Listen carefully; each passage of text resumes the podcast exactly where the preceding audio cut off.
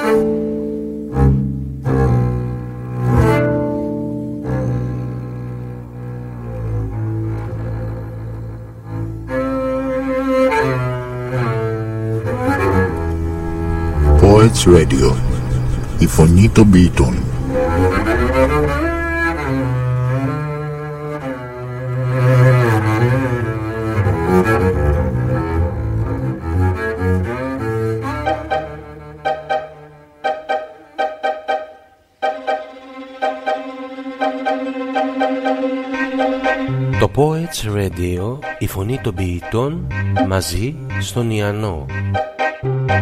Ο ηθοποιός Τέλειο Μαϊνά συναντά τον Αλέξανδρο Παπαδιαμάντη διαβάζοντας μερικά από τα αριστουργηματικά του διηγήματα σε μια αλλιώτικη βραδιά στον Ιαννό. Σάββατο 10 Μαρτίου στις 9, στα 24. Πληροφορίες στο 21032 και στο iannos.gr.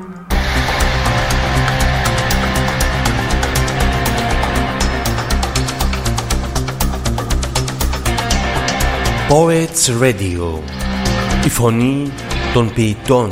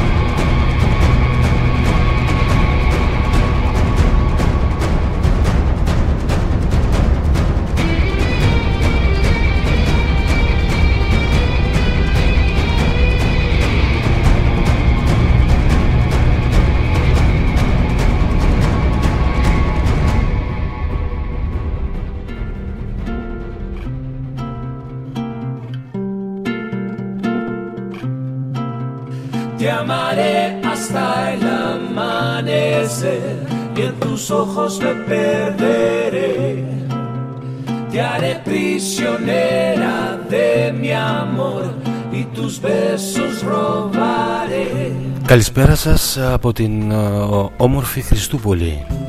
Ή αλλιώς Καβάλα.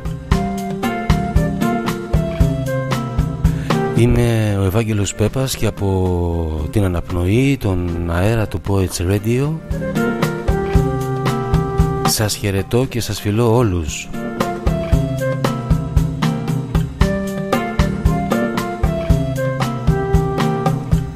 Σαν από πάντα μαζί λοιπόν Κυριακή 9 με 12 και σήμερα είμαι πάρα πολύ χαρούμενος.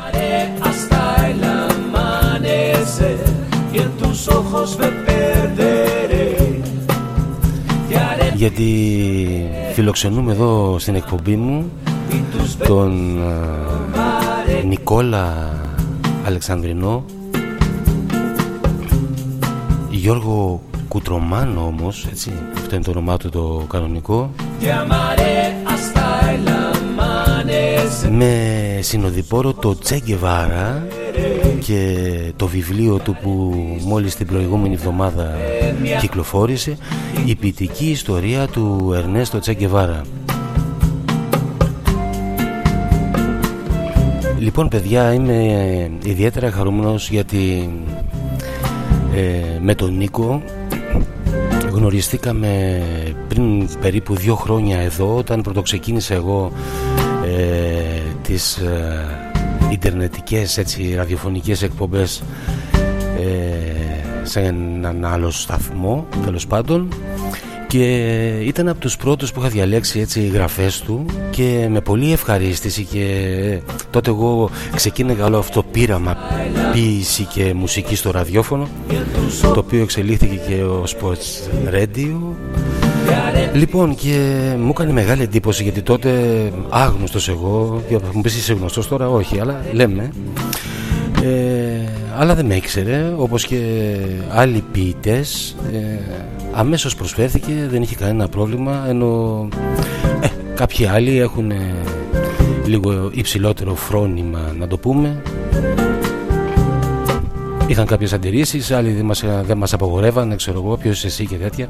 Τέλος πάντων, ο Νικόλας Γιώργος ε, μου έδωσε την ευκαιρία τότε να διαβάσω έτσι ποίηματά του στην εκπομπή που είχα ξεκινήσει ε, μιλήσαμε και τον τελευταίο καιρό έχουμε μιλήσει πάρα πολύ. Ε, έχουμε γελάσει. Ε, έχουμε κλάψει και έχουμε και προσευχηθεί μαζί. Ο Γιώργος ε, ε, είναι από τις συναντήσεις τις ιντερνετικές τις σπάνιες. Δηλαδή ενώ έχουμε εγώ και αυτός τόσους φίλους μέσα εδώ χιλιάδες ε, με ορισμένου όμως, ε, όπως και με αυτούς με τα παιδιά που έχουμε στήσει στο Poets Radio, αλλά και άλλους που έχουμε έτσι βρεθεί εδώ, χωρίς να έχουμε αυτή την σωματική επαφή μέσα από τις λέξεις, τις ε, μουσικές ε, βρέθηκε αυτή η διάδραση, η ομοψυχία που ξέρουμε ότι όταν βρεθούμε θα αγκαλιαστούμε, θα γελάσουμε ε, μπορεί και να χορέψουμε ε, είμαι πραγματικά πολύ χαρούμενος που μου δόθηκε αυτή η ευκαιρία. Θέλω από εδώ να ευχαριστήσω και την Δέσποινα Τρουπή που βοήθησε σε όλο αυτό με τον τρόπο της.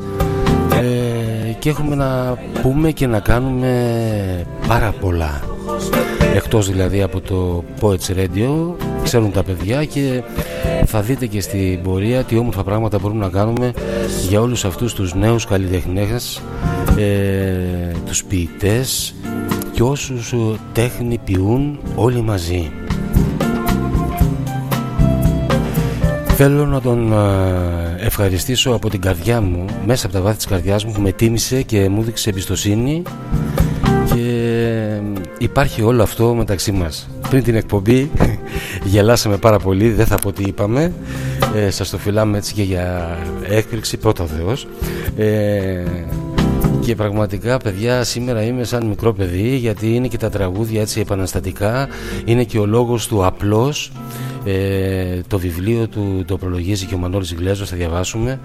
Ε, και νομίζω ότι θα είναι μια πολύ όμορφη εκπομπή έτσι όπως ακριβώς την έχουμε φτιάξει θα ακούσουμε διάφορα τραγούδια και από την Κούβα και ελληνικά ε, που ταιριάζουν στο Τσεκεβάρα αλλά συγγνώμη, και σε όλο αυτό το πόνημα που κάνουμε γιατί ουσιαστικά ε, είναι μεγάλη τιμή και μεγάλη χαρά ε, μέσα σε αυτή τη δύσκολη εποχή που ζούμε της κρίσεως και ε, όχι της οικονομικής μόνο και των αξιών.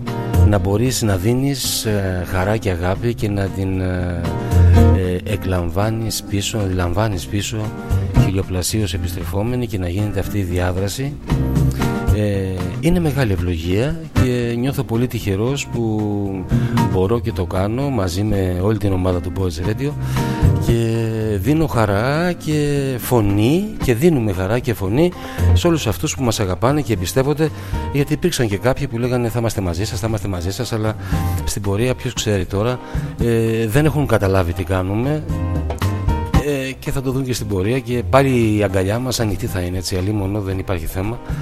Ε, σιγά σιγά ε, αυτά ήθελα να πω έτσι για εισαγωγή. Θα σας ευχηθώ καλό ταξίδι και θα τα πούμε και στην πορεία έτσι θα κάνουμε και μερικά διαλυματάκια. Ε, η εκπομπή θα τραβήξει παιδιά πολύ γιατί έχω σκοπό να παίξω πολύ μουσική και να διαβάσω πάρα πολύ ε, το καταπληκτικό αυτό βιβλίο που η ποιητική του γλώσσα είναι απλή και συγχρόνως συγκλονιστική. Δηλαδή αυτός ο άνθρωπος ο Νικόλας Αλεξανδρινός ε, Γιώργος Κουτρομάνος ε, έγραψε ένα πόνημα ε, τι να σας πω ε, εγώ εξεπλάγει με, τη, με τόσο απλότητα περιγράφει όλη την ιστορία και αξίζει αυτό το βιβλίο να έχει καλή πορεία και το ευχόμαστε για καλό ταξίδι και το ευχόμαστε από την καρδιά μας με όλη μας την αγάπη και φυσικά θα προσευχηθούμε και γι' αυτό όπως και για όλους τους φίλους αλλά και για τους εχθρούς εδώ. Λοιπόν ε, ας σταματήσω τώρα την λογοδιάρεια και να ξεκινήσουμε έτσι να ακούσουμε δύο-τρία έτσι τραγουδάκια. Πάνω σε αυτά θα μιλήσουμε να ξεκινήσουμε να παρουσιάσουμε το βιβλίο και θα τα πούμε στην πορεία. Λοιπόν καλό ταξίδι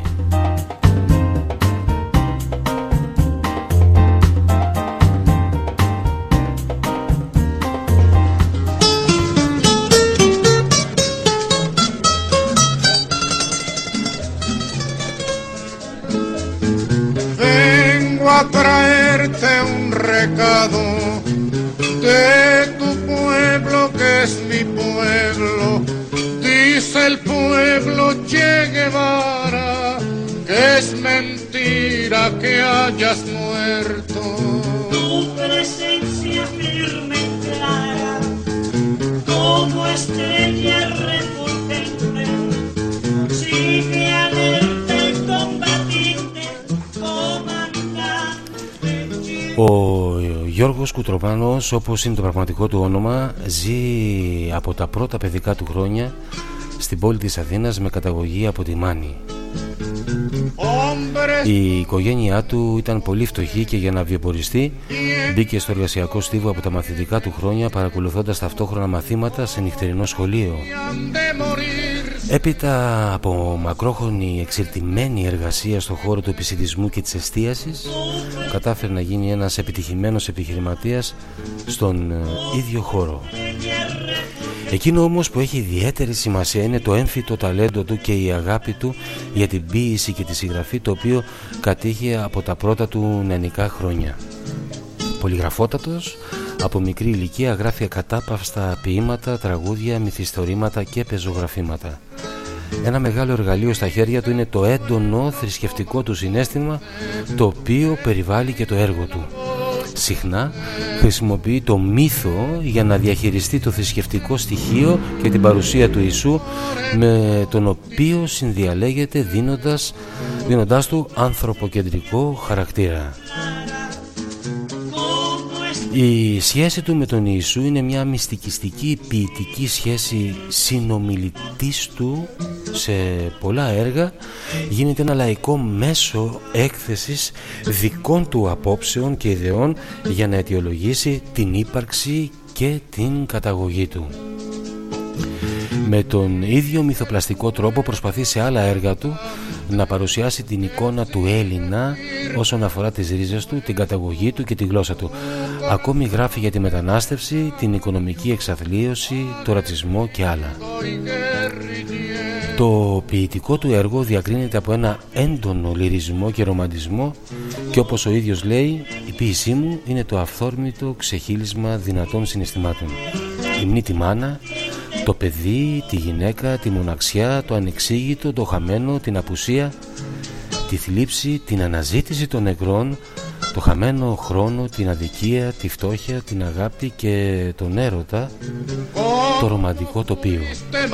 Η ποίησή του αφήνεται στους κανόνες της μετρικής και συχνότερα σε ρυθμική διαδοχή στίχων γεγονός που έχει βοηθήσει να έχουν μελοποιηθεί αρκετά ποίηματά του. Πιστός σε ανθρώπινα ιδανικά όπως είναι ο σεβασμός των άνθρωπου, η αξιοπρέπεια, η δημοκρατία όσοι πλησιάζουν το έργο και τον δημιουργό νιώθουν αγάπη δεμένη με βαθιά εκτίμηση αυτά τα οποία αισθανθήκαμε κι εμείς. Το πλούσιο ποιητικό και συγγραφικό έργο του Νικόλα Αλεξανδρινού δεν έχει πάρει το δρόμο της δημοσιότητας αλλά παραμένει στα σετάρια του περιλαμβάνει πεζογραφήματα και μυθιστορήματα. Τη Διαθήκη του Ιησού και ο Γαλλοέλληνας ρεπόρτερ το μικρό αγόρι και ο Οδυσσέας ταξιδεύοντας με τον αυτίλο του προφήτη αραβώνες στα 30.000 πόδια εκολαπτώμενος μάγος μη μαρτυράς τα όνειρά σου για να μη σου τα στερήσουν ταξιδευτής στο βιβλικό μονοπάτι ο Ιησούς στα έδρανα ένας Κύριος στο ειδόλιο ο χριστιανός που γκρέμισε το Κολοσιαίο δύο άγγελοι στη μάντρα της Εδέμ ο μαύρος καβαλάρης βιβλίο το σπήλιο των στεναγμών και αποφθέγματα Αποδοκίμια έχει νοητική λογική που απαντά και στα θεϊκά αναπάντητα γιατί μας πρέπει να λεγόμαστε Έλληνες ταξιδεύοντας με την αργό στην ελληνική μυθιστορία. Κύκλοι ποιημάτων και ποιμηματοβιβλία Ελλάς ώρα μεσάνυχτα γράμματα στον μικρόν Ντόν τρία αντιηθάκι κύκλοι φεγγαριών γράμμα στο Θεό ποιηματοτράγουδα ερωτικά μετεφηβικά άγνωστοι ηρώες και πολλές εκατοντάδες αταξινόμητα. Μια βιβλιοθήκη ο Νικόλας. Εγώ θέλω να το λέω Νικόλα. Ε, έτσι το γνώρισα. Ε, το λέω και Γιώργο. Λοιπόν αυτός είναι ο Νίκος ε, ένας εξαίρετος ε, φίλος άνθρωπος και ψυχή πάμε λοιπόν ε, σιγά σιγά να μπούμε στο βιβλίο του. Η ποιητική ιστορία του Ερνέστο Τσε Γκεβάρα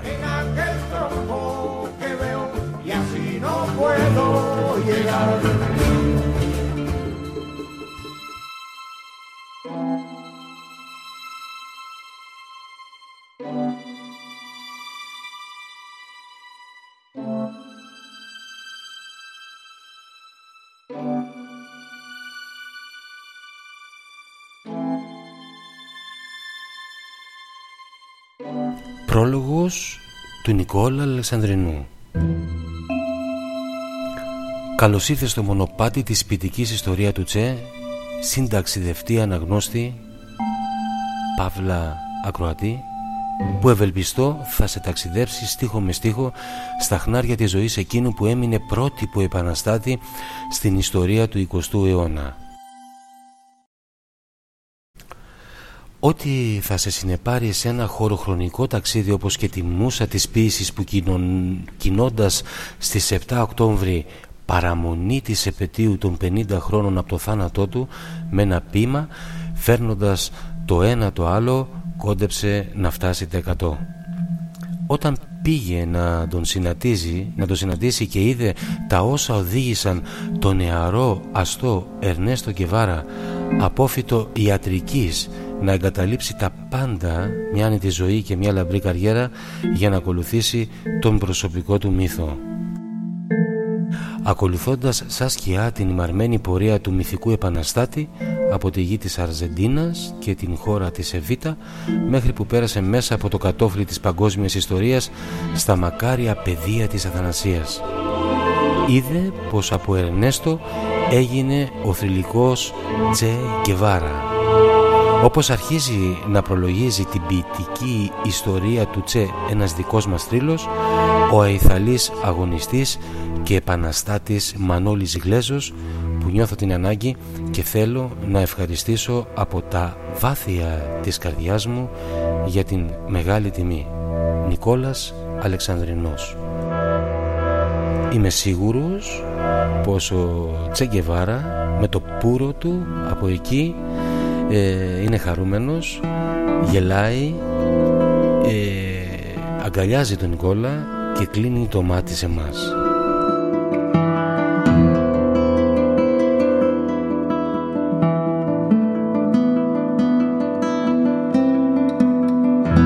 Πώς από Ερνέστο έγινε ο κομμαντάτε Τσέγκεβάρα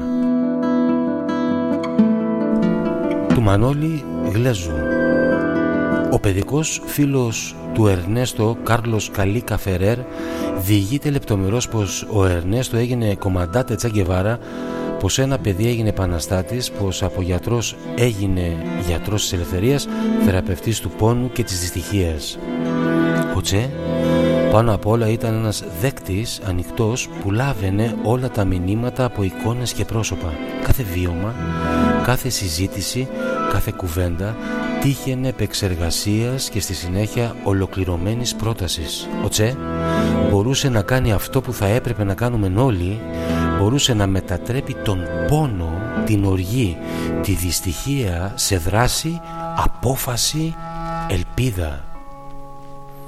Μιλώ με σιγουριά και με τεκμήρια για αυτά που γνωρίζω. Για το φίλο μου Ερνέστο Γκεβάρα έως τη στιγμή που έγινε ο Τσε λέει ο φίλος του και μας ε, μεταφέρει με την μεταμόρφωση του Ερνέστο μια εικόνα δημιουργίας. Το ασθενικό παιδί που από την Άλτα Γκάρσια και της κρίσης άσθματος σε μια πορεία μέχρι την Αβάνα και με τη φλογερή ματιά του επαναστάτη του ανθρώπου που δεν σταμάτησε μέχρι το τέλος να αναζητά την ουτοπία μέχρι τη Βολιβία και την παγκόσμια εικόνα και την παγκόσμια εικόνα του. Αυτή την πορεία απεικονίζει ποιητικά το βιβλίο «Η ποιητική ιστορία του Ερνέστο Τσεγκεβάρα» του Νικόλα Αλεξανδρινού. Μέσα από ποίηματα, μέσα από την ανθρωποποίηση του μύθου, την απλότητα και το μεγαλείο που αποκαλύπτεται στους στίχους. Για τις πρώτες σκέψεις για την πρώτη γυναίκα του για το τι σήμαινε φιλία για τις πόλεις και τις χώρες της μίας Λατινικής Αμερικής το κέντρο για τον ίδιο μιας παγκόσμιας επανάστασης.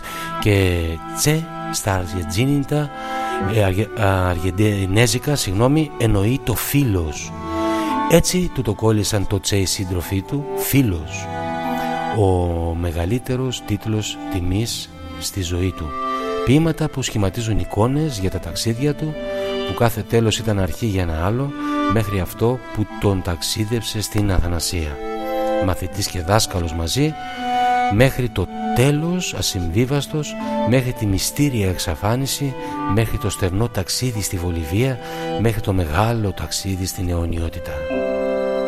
Ίσως οι ποιητές να μπορούν καλύτερα από όλους να καταγράψουν την ιστορία. Ίσως αυτό το βιβλίο μπορέσει να μας δώσει όλη την εικόνα ενός ταξιδευτή που έψαχνε μέχρι το τέλος τη δικαιοσύνη χωρίς να ξέρουμε αν κατάφερε τελικά να τη βρει.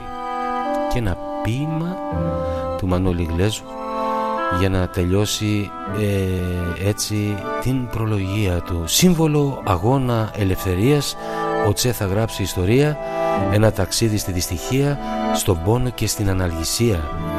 Το γιατρό Ερνέστο τον αρρώστον προστάτη μετάλλαξαν σε Τσέγκεβάρα επαναστάτη. Το μήνυμά του διατρέχει τον κόσμο, τις συνειδήσεις των σκλάβων συγκλονίζει. Οπουδήποτε και να σταθώ, την ευθύνη θα νιώθω να είμαι επαναστάτης και σαν τέτοιος θα βρω.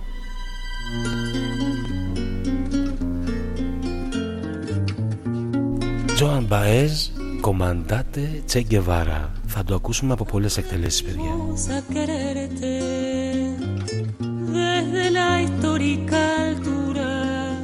Ευάγγελος Πέπας, Νικόλας Αλεξανδρινός, Τσέγκεβάρα. Καλή ακρόαση. Aquí se queda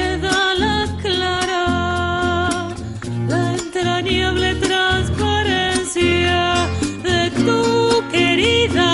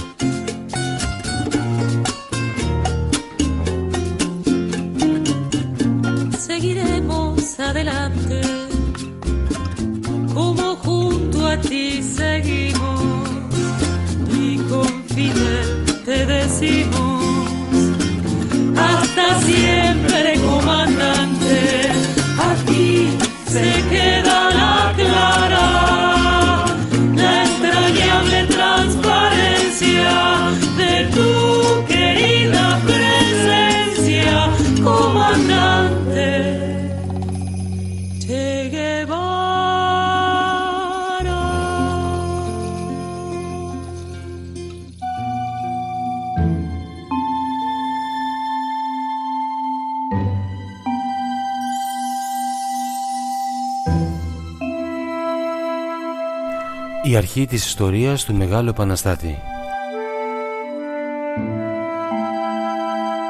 Από τη γη της Αζεντίνας και τη χώρα της Εβίτας αρχινά τούτη η ιστορία και όπως λένε τα βιβλία ένας τόσο νέος ωραίος που τον έλεγαν Ερνέστο από αστική φαμίλια γόνος Βάσκων και Ιρλανδίας πνεύμα ανήσυχο από την αρχή του Μόλις τελειώνει από τη σχολή του Γιατρού πτυχίο κι αν πήρε εκείνος Σαφώς γραφτό του να γίνει μύθος. Το όνειρό του να ταξιδέψει θα ρίξει εκείνο πως θα γονέψει Ένα ταξίδι που του προτείνει κάποιος Αλμπέρτο που ήταν φίλοι Χωρίς καμιά κατεύθυνση, πολιτική πηξίδα Οι δύο φίλοι κίνησαν από την Αρζεντίνα το πνεύμα περιπέτειας και η θέληση να μάθουν. Τα όσα εκείνοι διάβασαν και τα βιβλία γράφουν. Ποθούν τον κόσμο να το γνωρίσουν, λαούς, ανθρώπους να συναντήσουν, τα όσα είδαν οι δύο φίλοι, οι εμπειρίες από το ταξίδι επηρεάσαν βαθιά εκείνες τις συνειδήσεις σαν μέες μοίρες σε ένα ταξίδι επτά φεγγάρια καταγραμμένα είναι τα πάντα. Το ημερολόγιο της μοτοσικλέτας με το φίλο του Αλμπέρτο πάει φεύγει ο Ερνέστο με μια Νόρτον 600 που ονομάσαν Ποδερόσα. Ταξιδεύουν με στάσεις και βιώνουν καταστάσεις που θα αλλάξουν το μέλλον αν δεν ήταν προγραμμένο. Σαν άλλος Βούδας με τον Κοντάμα, με τον Αλμπέρτο Οτσεγκεβάρα, όλοι γνωρίζουν πως ήταν φίλοι, γιατροί τελείωσαν μαζί εκείνοι. Εκτός την ποίηση κοινό σημείο, τα ίδια θέλω και αρχή του μύθου, η παριπλάνηση μα και η αλήθεια, τα όσα είδαν αυτοί σαν φύγαν. Σαφώς στο ημερολόγιο που έγραψε ο Αλμπέτρο λέει πολλά σημαντικά σε αυτό για τον Ερνέστο όσα δεν ξέρουν πολλοί. Την άγνωστη πλευρά του τον Τσέγκεβάρα ως άνθρωπο στη λύπη τη χαρά του. Το χιούμορ του που ίσως αγνοούμε τη λεβεντιά που δεν αμφισβητούμε τη νιάξη την ανθρώπινη αγάπη που έγινε ο Τσε Επαναστάτης. Στο ημερολόγιο μοτοσικλέτας που έγινε ταινία μια μέρα όταν κινήσαν για να γνωρίσουν δεν φανταστήκαν όσα θα ζήσουν. Η αρχή του μύθου Από το Buenos Aires, τη γη της Αρζεντίνας σαν διασχίζουν νότια και από την Παταγωνία περνούν και πάνε στη Χιλή την έρημο Ατακάμα στα μεταλλεία του χαλκού ενός λαού το δράμα. Είδαν μια χώρα να ρημάζουν υδρότα πλούτη να υφαρπάζουν δύο εταιρείες από τις ΙΠΑ που ανακόντα λέγαν τη μία μονοπολούσαν τις πρώτες ύλες που αγοράζαν φτηνά εκείνες ψίχουλα δίναν για εργασία όσο αξίζει στη γη πείνα. Τα όσα είδαν στη Χιλή σαφώς επιερεάσαν τους δύο φίλους λες στο νου με γνώση τους μπολιάσαν και όταν περάσαν στο Περού σε ένα λεπροκομείο προσφέραν εθελοντικά βοήθεια σε εκείνο. Στο Αμαζόνιου τη μία όχθη γιατροί μονάχα στην άλλη αρρώστη για τρεις βδομάδες τους περιθάλπουν οι δύο φίλοι χωρίς να βάζουν στα χέρια γάντια μήτε και βάμα νιάξη και αγάπη κάνουν το θαύμα.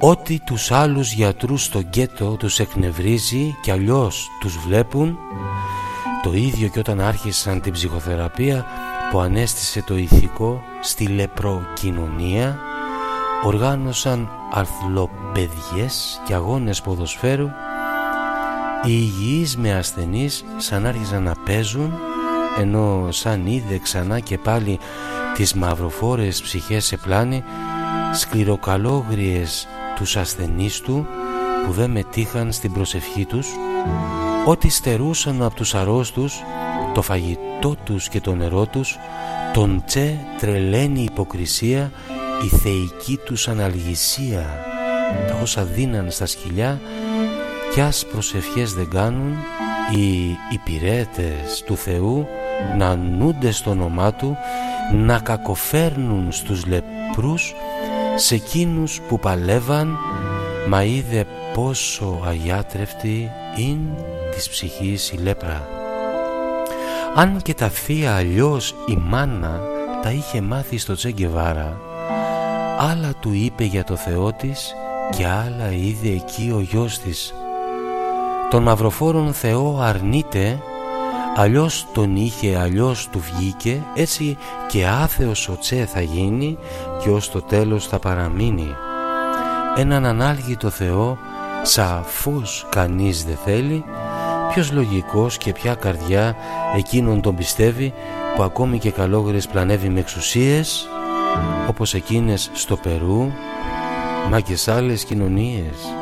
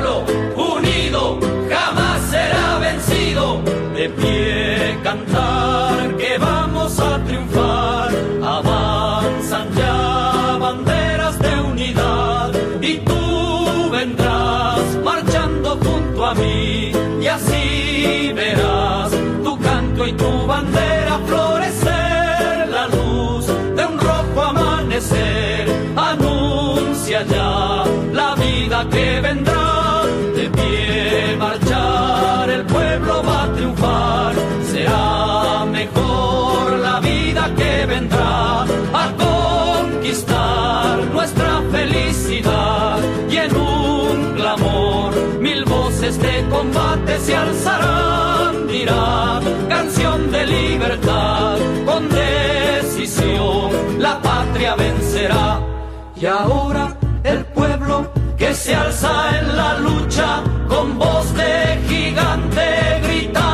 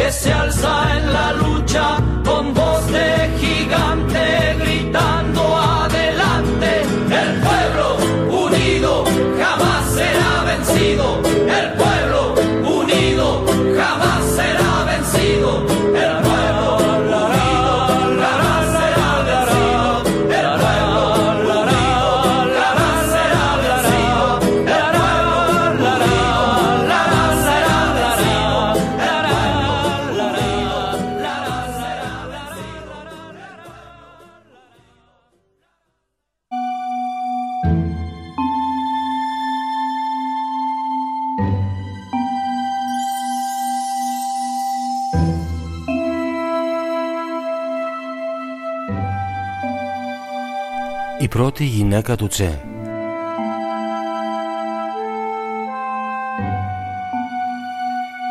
Γράφει στο ημερολόγιο πρωτίστως ο Αλμπέρτο πολλά από εκείνα που αφορούν το φίλο του Ερνέστο. Από τον Μπουένος που έφυγαν παρέα ως το Καράκας της Βενεζουέλας γράφει τα πάντα εκεί χωρίσαν και αργότερα στην Κούβα ξανασμίξαν. Με σύντροφό του την Ιμαρμένη συνέχισε ο Τσε να ταξιδεύει. Φεύγει μονάχος πάει για άλλα με αεροπλάνο για Γουατεμάλα. Όπου την Ήλδα γνώρισε μία οικονομολόγο αν και δεν ήταν όμορφη η δράση της ο λόγος της, γυναίκα επαναστάτρια γητεύτηκε από εκείνη. Την Ήλδα που παντρεύτηκε και μαγικά ανοίγει πόρτα μεγάλη για να περάσει ένας μεγάλος επαναστάτης σύμβολο αγώνα ελευθερίας ο Τσε θα γράψει ιστορία. Από την Ήλδα στη Γουατεμάλα γνώρισε τόσα έμαθε και άλλα όταν τον μοίησε σε νέους κύκλους με αριστορίζοντες δικούς της φίλους. Ανδρώθηκε πολιτικά και πίστεψε στο κόμμα μα κάποιοι τον προδώσανε και βρέθηκε στο χώμα. Στο κόμμα που ποντάρισε και αυτό της Βολιβίας στη ζούγκλα μόνο άφησε μας λέει η ιστορία. Τα ιδανικά του ήταν μεγάλα και στην καρδιά του ο Τσέγκεβάρα ένα ποθούσε ελευθερία δουλειά να υπάρχει και όχι δουλεία. Δεν έχει χρώμα ελευθερία μήτε σημαία η κοινωνία και αν είχε κάποιο θα ήταν άσπρο που αγνά εκφράζει τα παραπάνω.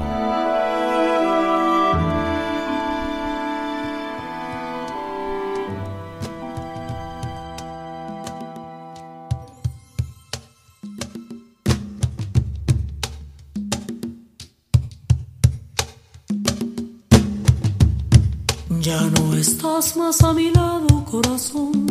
Cesaria Evora e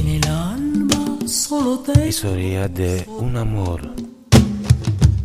Y si ya no puedo verte Porque Dios me hizo quererte Para hacerme sufrir más. Siempre fuiste la razón de mi existir. Adorarte para mí fue religión. En tus besos sí encontraba el calor que me brindaba, el amor y la pasión. Es la historia de un amor como no hay otra igual, que me hizo comprender todo el bien, todo el mal, que le dio luz a mi vida, apagándola después. Ay, qué noche tan oscura. Sin tu amor no viviré. Ya no estás más a mi lado, corazón. En el alma solo tengo soledad. Y si ya no puedo verte, porque Dios me hizo quererte para hacerme sufrir más. Siempre fuiste la razón de mi existir. Adorarte para mí fue religión. En tus besos encontraba el calor que me brindaba, el amor y la pasión.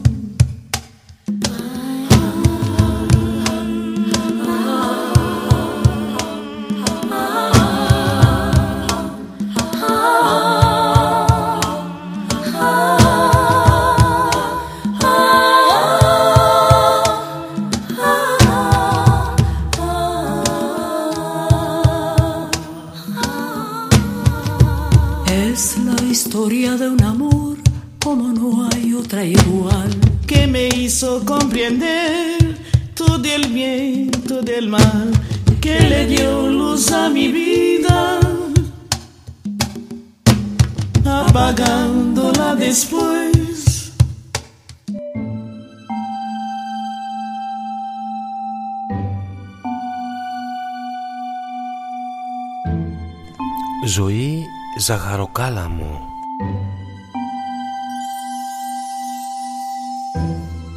Από τη στιγμή που γνώρισε ο γιος της Αρζεντίνας που είδε με τα μάτια του την κοσμοαδικία σε όλη την Νότιο Αμερική ο Τσε όπου κι αν πήγε όπως τη λέπρα στο Περού τη δυστυχία είδε.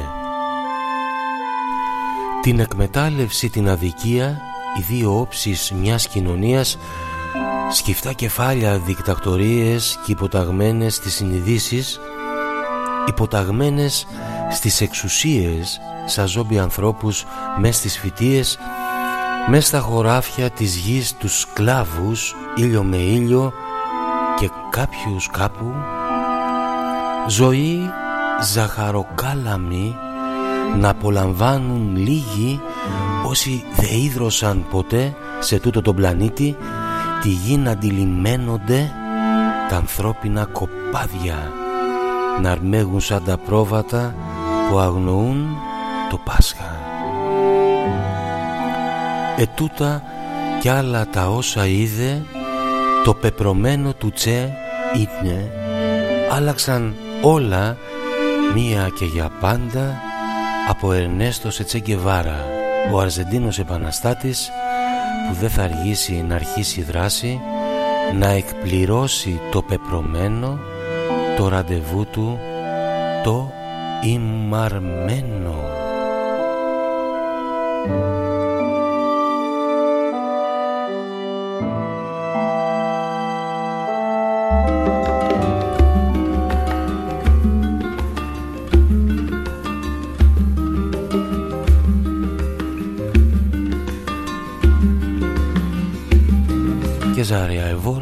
Εβόρα Σοντάτα.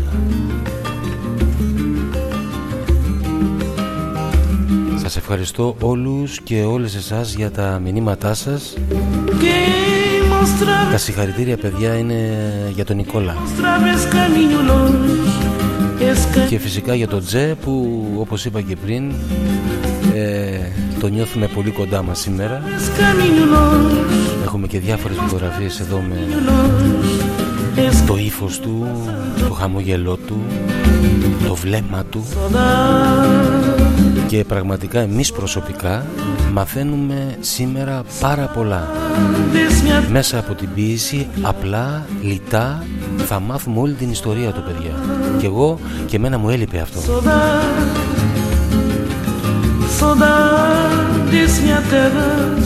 Quem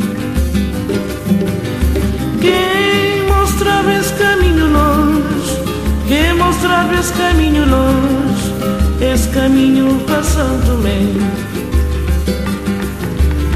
Quem mostrava esse caminho longe, quem mostrava esse caminho longe, esse caminho para Santo Mé. Saudade Saudade, saudades, minha terra, San Inclau. Saudade, saudade, saudades, minha terra, San Inclau. Se vou escrever, muito a escrever. Se vou esquecer, muito a esquecer. Até dia que vou voltar. Se vou escrever, muito a escrever. Se vou esquecer, muito a esquecer. Até dia que vou voltar. Saudade, saudade, saudade desse minha terra, San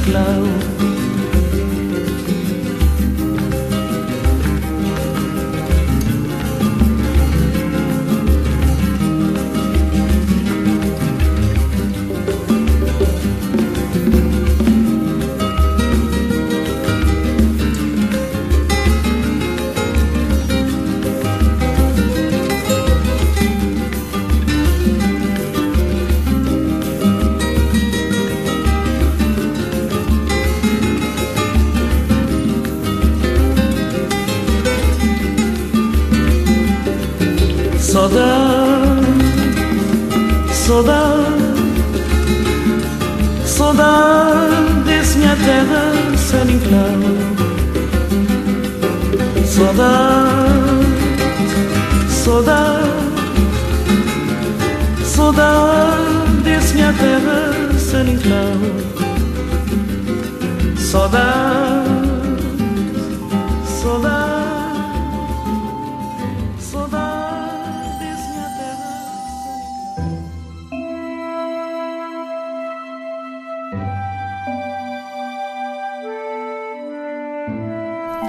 όταν ο Τσε συνάντησε τον Κάστρο. Η ιστορία δημονεί θαρής εκείνον θέλει να το γνωρίσει επιθυμεί στη γη την οικουμένη σαν ερωμένη εραστή που έχει αγαπήσει κι έτσι δεν άργησε πολύ τον Τσε για να συστήσει. Η μαρμένη του το έχει γραμμένο φήμη και δόξα θα συνοδεύουν όσοι κανένας επαναστάτης ποτέ ως τώρα δεν έχει πάρει και όλα θα γίνουν όπως αρμόζουν το πεπρωμένο να εκπληρώσουν που τρέχει ήδη όπως το τρένο και με ένα τέτοιο φεύγει ο Ερνέστο. Στο Μεξικό ανηφόρησε από τη Γουατεμάλα όπου τον κυνηγούσανε του κόσμου τα κεφάλια εκεί όπου συνάντησε έναν επαναστάτη που φήμη το συνόδευε την πρώτη ας είχε χάσει. Φιντέλ ή Κάστρο τον ξέραν όλοι που από τύχη είχε γλιτώσει την πρώτη μάχη με τον Μπατίστα να βρει η Κούβα ελευθερία. Ικτρά απέτυχε με όσους σωθήκαν στη φυλακή του τη Χούντα είδαν και όταν χάρη τους δίνει εκείνη φύγανε νύχτα με λίγη τύχη. Στο Μεξικό που φρόντισε η μοίρα λες τα πάντα που προφανώς συνομωτεί στα κοσμικά συμβάντα όπως σε αυτό το ραντεβού που ανέτειλε το άστρο όταν ο Τσε αντάμωσε με το μεγάλο κάστρο στο σπίτι της Μαρίας Αντωνίας εκεί βρεθήκαν λέει η ιστορία από τη μια ο Τσε Γκεβάρα που είχε πλάι γιατρού τη τζάντα με δίχως λόγια μίλαγε για εκείνον το σέβας που οι κουβανοί του δίνουν. Ο άντρας, ο θηριός που είχε αντίκρι, τον κόβει από το κεφάλι ως τον ήχη. Η πρώτη τους συνάντηση, σημάδι ήταν μεγάλο, αρχή το ίμιση παντός και η απαρχή των πάντων όταν ο πάγος έσπασε και είπαν για τα πάντα μακυλαεί το τι περνούν από τα σκυλιά τα μαύρα. Στο σπίτι της Μαρίας Αντωνίας γονεύτηκε εκείνον η φιλία με άξονα το πνεύμα ελευθερίας και εχθρή μεγάλη της αδικίας.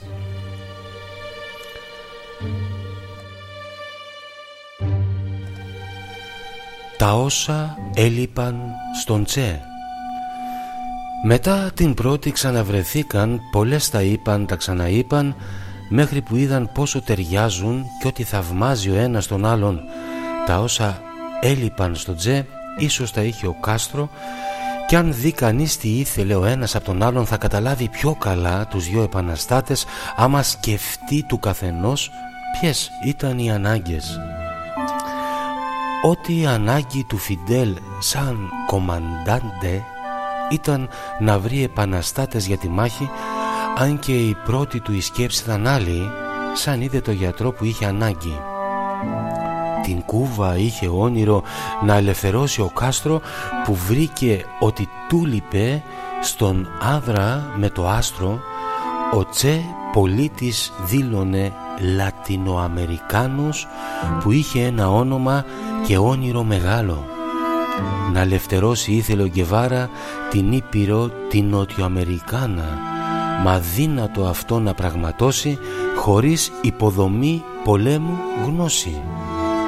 Θαρώ τούτα αν σκεφτεί κανείς θα καταλάβει από τον Φιντέλ τι ήθελε ο Τσε τι είχε ανάγκη εκτός από ένα σύμμαχο ο ίδιος να βιώσει θέλει μια επανάσταση για να σωθεί να σώσει. La primera canción está escrita cuando nuestro comandante en jefe leyó la carta de despedida del Che.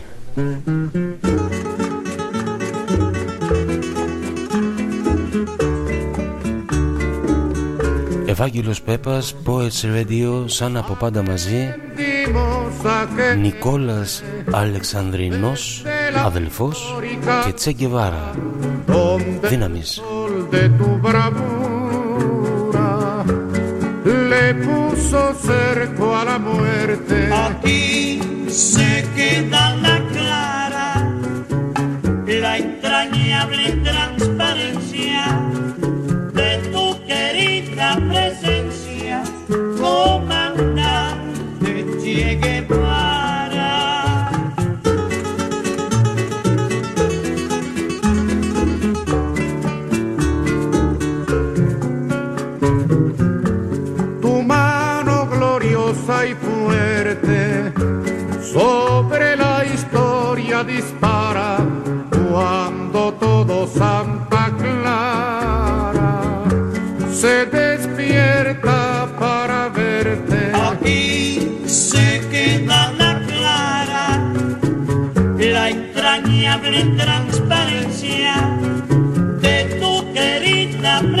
Ευχαριστώ όλους και όλες εσάς από την Καβάλα, από τις Σέρες, από τη Θεσσαλονίκη, από την Οριστιάδα, από την Αλεξανδρούπολη, από τον Βόλο, από τη Λάρισα, ε, όλους εσάς από την Αθήνα και είστε πολλοί, από την Κρήτη, από το Ηράκλειο, από το Ρέθυμνο, την Ιεράπετρα, Ρόδος, Κος, Μυτιλίνη, Γερμανία, Γαλλία, Καναδάς, Ισραήλ, Τουρκία, Βουλγαρία, Ρουμανία, Ηνωμένες Πολιτείες Αμερικής.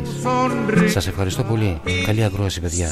queda la clara, la entrañable transparencia. Κόρινθος, Ναύπλιο, Καλαμάτα, Πάτρα, Γιάννενα, Ζάκυνθος, Κέρκυρα, παιδιά, είστε όλοι εδώ. Να είστε καλά.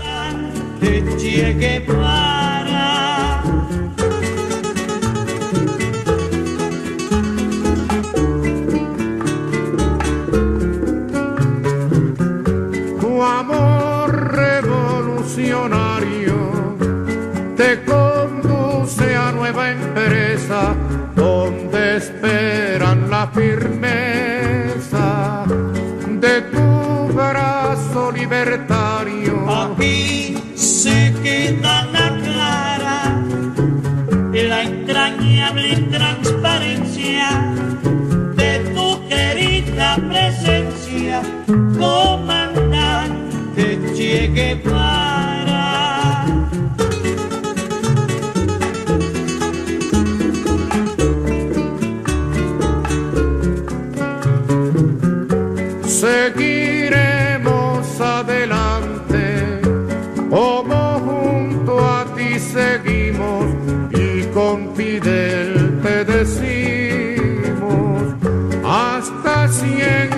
comandante. Aquí se queda la clara, la entrañable transparencia de tu querida presencia, comandante Che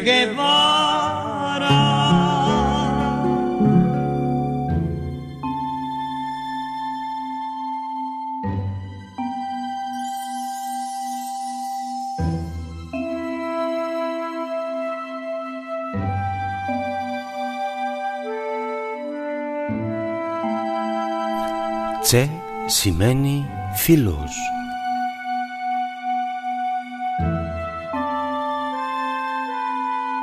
Οργάνωση, εκπαίδευση και πειθαρχία και ό,τι θυσίες απαιτεί η ελευθερία άνδρες πανέτοιμους το αίμα τους να δώσουν και τη ζωή τους άλλους για να σώσουν. Αλήθεια έμαθε πολλά ο Τσε από τον Κάστρο στα μεξικά στρατόπεδα που αχνόφεξε το άστρο όπου συχνά τη λέξη τσε χιλεξτομούσε ο ίδιος και τσε στα αργεντινέζικα εσωνοεί το φίλος. Έτσι του κόλλησαν το τσε οι σύντροφοί του που οι φίλοι του υιοθετήσανε παντού το μονοσύλλαβο που φέρνει τη μορφή του κι ας έφυγε από τον κόσμο προπολού. Η αναγνωρισιμότητα αν έχει σημασία τέτοια παρόμοια τιμή κανείς στην ιστορία αν δεν λαθεύω ασφαλώς αλάνθαστος κανένας κανένας μονοσύλλαβος μοναδικός κι ο ένας. Ο Τσε έτσι γεννήθηκε και η αρχή του θρύλου σαν εκπαιδεύτηκε μαντάρτες κουβανούς Πώς να χειρίζεται τα όπλα σαν εκείνους να πολεμάει σαν έρθει η ώρα τους εχθρούς; Όταν τα όπλα έμαθε την τόση δύναμή τους πως ήταν ίδια με αυτή που είχαν οι οχτροί τους ίσως γι' αυτό τα αγάπησε, γι' αυτό κρατούσε πάντα ένα πιστόλι πάνω του αν όχι μες στην τσάντα. Όταν ο Τσε με το Φιντέλ είχαν ταιριάξει όσο το όραμα και το όνειρο αυτών και ο χρόνος κύλησε η ώρα είχε φτάσει να πραγματώσουν ό,τι έβαλαν σκοπό. Αναχώρηση για Κούβα Να ελευθερώσουν κίνησαν την Κούβα από τον Μπατίστα που είχε χαρίσει στον Φιντέλ την πιο μεγάλη ήττα αλλά και πείσμα προφανώς μαζί με εμπειρία που φάνηκαν πολύτιμα για την επιτυχία. Όταν το καλοκαιράκι του 53 καλοανάλυσαν και είδαν ο καιρός ήταν απ' τα λάθη στην πανολεθρία τα 56 φρόντισαν γι' αυτό. Μέσα στη βαδι προτού ακόμα φέξει 25 ακριβώς του μήνα τον Νοέμβρη 82 άτομα παρέα ο Τσεγκεβάρα με τον Φιντέλ τους άντρες του ξεκίνησαν σαλπάραν. Με ένα ποταμόπλιο το όνομά του Γκράνμα και η χωρητικότητα 20 νομάτια 82 μπήκανε με τον οπλισμό τους σαν βολευτήκαν κύλησαν του ποταμού το δρόμο. Εκεί που ο Τούξπαν χύνεται στη θάλασσα τη Μαύρη γλυκά το πλοίο γλίστρισε με ό,τι κουβαλάει το πεπρωμένο ενός λαού και ενός επαναστάτη στη ρότα για τη δόξα του η ιστορία γράφει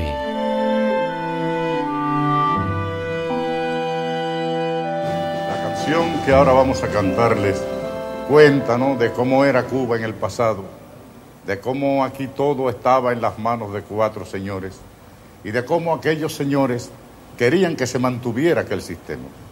Pero dice la canción, y en eso... Carlos Puebla y en Enelso Legofidel. Acúsame, Tofidel Castro. Aquí pensaban seguir ganando el ciento por ciento. En Atragudi y a tu filo Tofidel Castro. Y echar al pueblo a sufrir seguir de modo cruel contra el pueblo conspirando para seguirlo explotando y en eso llegó Fidel. Y se acabó la diversión, llegó el comandante y mandó a parar. Y se acabó la diversión, llegó el comandante y mandó a parar.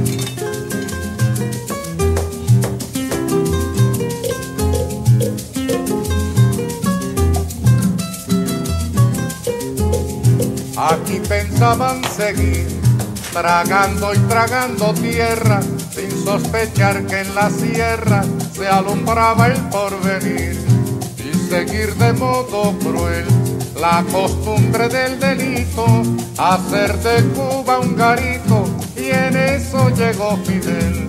Y se acabó la diversión, llegó el comandante y mandó a parar, y se acabó la diversión Llegó el comandante y mandó a parar.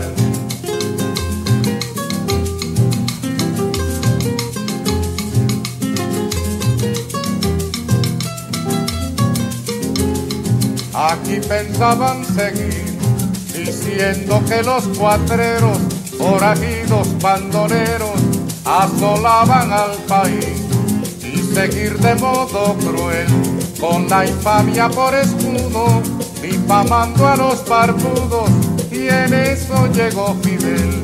Y se acabó la diversión, llegó el comandante y mandó a parar.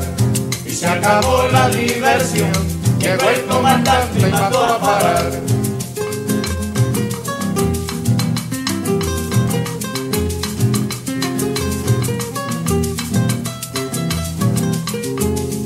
Aquí pensaban seguir jugando a la democracia y el pueblo que en su desgracia se acabara de morir. Y seguir de modo cruel sin cuidarse ni la forma con el robo como norma y en eso llegó Fidel. Y se acabó la diversión llegó el comandante y mandó a parar. Y se acabó la diversión llegó el comandante y mandó a parar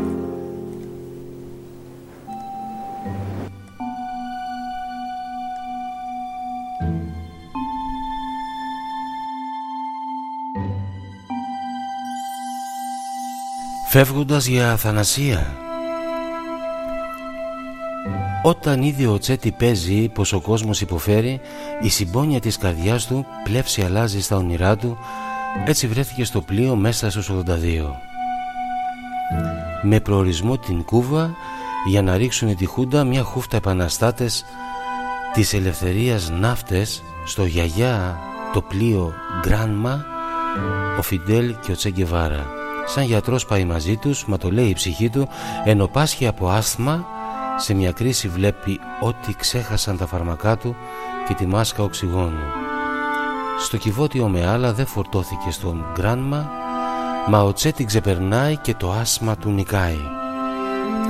Μαύρη η θάλασσα το βράδυ με την κούβα στο σημάδι, το φεγγάρι λείπει όλο και ένα άστρο φέγγει μόνο δίπλα στο Φιντέλ το κάστρο που ηγείται αυτού του άθλου έξι μέρες και έξι νύχτες και εν πλώ κακοκαιρίες την εβδόμη επιτέλους τις ακτές της κούβας βλέπουν ο καιρός πάει και τους φέρνει πριν τους βγάλει σε άλλα μέρη που δεν ήταν στα πλάνα σαν προσάραξε το γκράνμα μια και υπέρβαρο εκείνο με οπλισμό και 82 δύο ήταν του Δεκέμβρη 1905 6 νότια της Κούβας κάπου στην ακτή Λας Κολοράδας όταν βγήκαν από το πλοίο για να πάνε στο σημείο που ήταν προσυμφωνημένο και άλλοι να τους περιμένουν όμως πέφτουν σε ενέδρα και το θάνατο αγναντεύουν οι στρατιώτες του Μπατίστα που είχε μάθει από τη Σία ήξερε τα σχέδιά τους και τους έστειλε στο χάρο.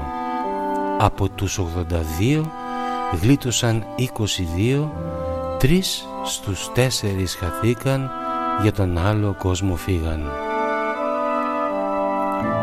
Από τον ύμνο των Ελλήνων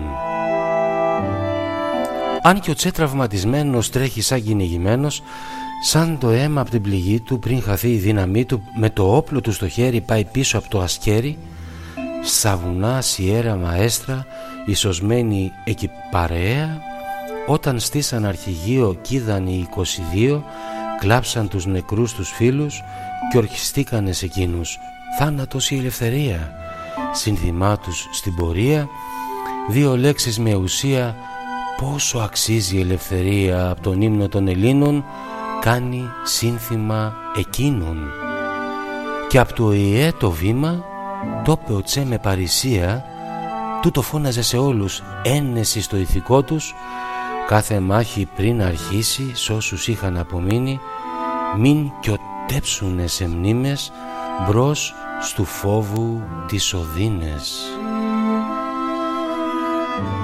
Ο γιατρός της ελευθερίας Στον μπερέ του καρφωμένο ένα άστρο φωτισμένο ημαρμένο του να λάμψει και ο κόσμος να θαυμάσει ένα πρότυπο Ανδρείας που θα γράψει ιστορία το τι πράττει όποιος θέλει σαν το τσε ελευθερία ποιητής ανθρώπου πίστης και εχθρός της αδικίας αν και ο πυρετός τον ψήνει μάχες πάλι εκείνος δίνει.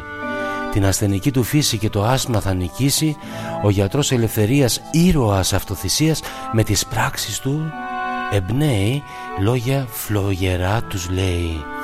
Που τα έχει κάνει εκείνος ο γιατρός ο Αρζεντίνος που έχει μία προθυμία, μία επιθυμία και ένα όνειρο μεγάλο να γλιτώσει τις πατρίδες από το άσμα της δουλείας.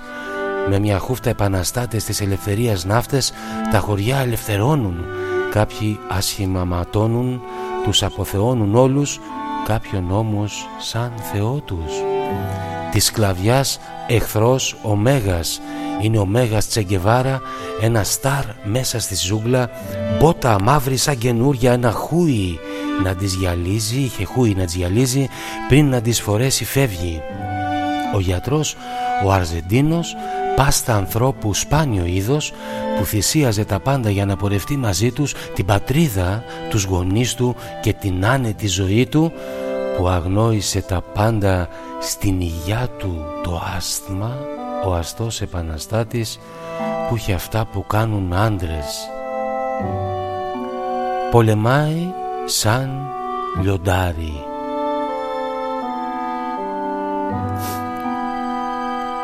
Ο γιατρός ο ονειροπόλος που ποθούσε ένα μόνο τις λατινικές της χώρες να ελευθερώσει όλες ένα όραμα μεγάλο και ποντάρισε στο κάστρο που ήταν ο κομμαντάτε και είχε έλεγχο στα πάντα αν και πήρε στην ομάδα σαν γιατρό το Τσέγκεβάρα διακρίνεται στις μάχες και εμπνέει επαναστάτες. Από χωρικούς αγρότες ως και κουβανούς στρατιώτες με την τσάντα του στην πλάτη και τον όπλο να κρατάει δεν τον νοιάζει αν πεθάνει πολεμάει σαν λιοντάρι με τους άντρες του Μπατίστα που είχαν αργότησία, οπλισμό, τεχνογνωσία και ο Τσε αυτοθυσία ενώ η φήμη του απλώνει και η δόξα στεφανώνει. Σαν κερδίζει κάθε μάχη μία πίσω από την άλλη έξι μήνες δεν περάσαν και το χρήσαν κομμαντάντε που διοικητή σημαίνει αν κανείς αυτός δεν ξέρει. Ένα αξίωμα μεγάλο που ποτέ δεν πήρε άλλος από αντάρτης κομμαντάντε η ιστορία δεν θυμάται. Ένας μόνο το όνομά του Τσε Ερνέστο Τσεγκεβάρα της σκλαβιάς εχθρός ο Μέγας είναι ο Μέγας Τσέγκεβάρα η καλπάζουσα η φήμη πρώτη πάει όπως πάντα και είχε φτάσει στην Αβάνα πριν να μπει ο Τσέγκεβάρα Μεξικό του Σάντρα, Σάντα Κλάρα δύο χρόνια και έξι μήνες όποιος λίγο εντρυφήσει στα ιστορικά συμβάντα εύκολα θα ανακαλύψει τι σημαίνει Τσέγκεβάρα δίχως το δικό του άστρο ίσως ο Φιντέλο Κάστρο να μην είχε πάλι τύχη και να είχε αποτύχει. Εάν δεν είχε πλάι εκείνος το γιατρό τον Αρζεντίνο που ήταν το κάτι άλλο μόλις χώρισε από τον Κάστρο και είπαν ραντεβού Αβάνα μα η μοίρα είπε άλλα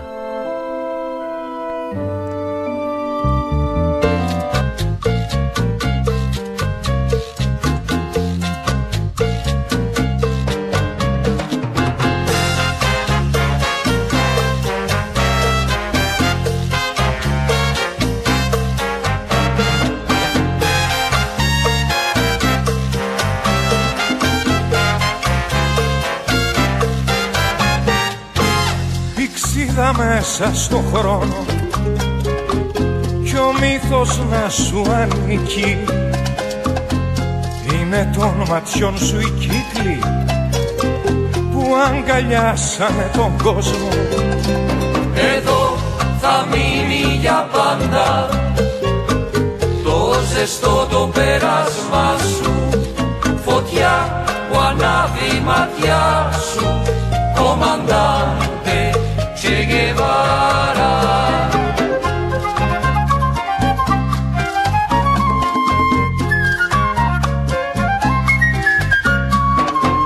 Εσύ που ανάβεις τα αστέρια Της μνήμης φτιάχνεις το χάρτη Και περνάς μέσα απ' τη στάχτη Την ελπίδα σ' άλλα χέρια Εδώ θα μείνει για πάντα. Το ζεστό το περάσμα σου. Φωτιά που ανάβει η μάτια σου. Κομμαντάντε Che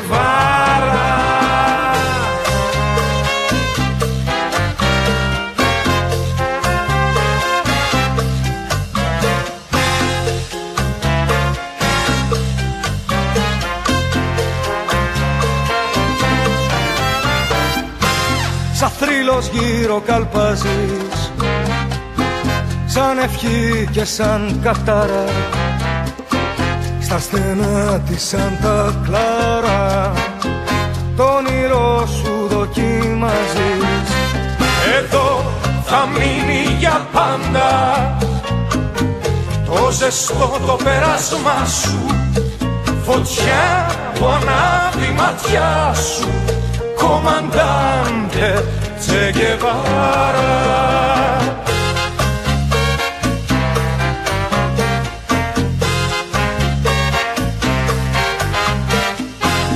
Μιλάς κοιτώντας μπροστά σου. Το ποτάμι της ευθύνης και στην ιστορία δίνεις τη φωνή και το όνομα σου. Εδώ θα μείνει για πάντα. Το ζεστό το πέρασμα σου φωτιά που ανάβει η ματιά σου κομμαντάνε Che Guevara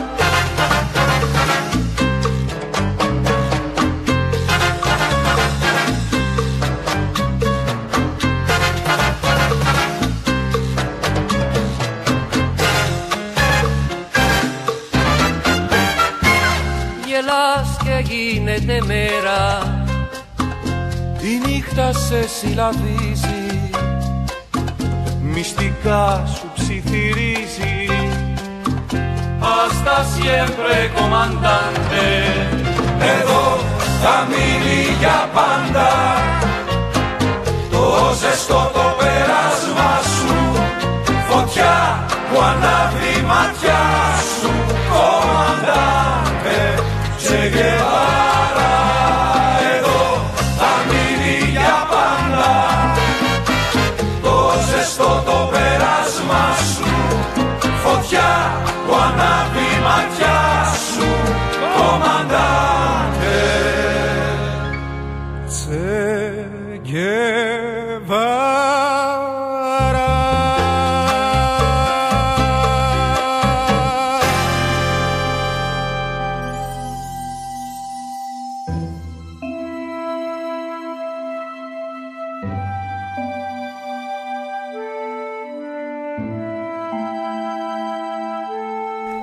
ιδιοφυΐα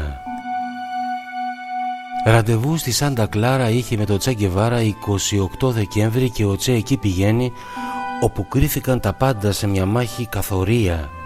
Όπως γράφει η ιστορία ήταν η ιδιοφυΐα όταν ματ στη Σάντα Κλάρα στο προπύργιο Αβάνας που με δύο κινήσεις μόνο προσκυνά το Τσε Γκεβάρα.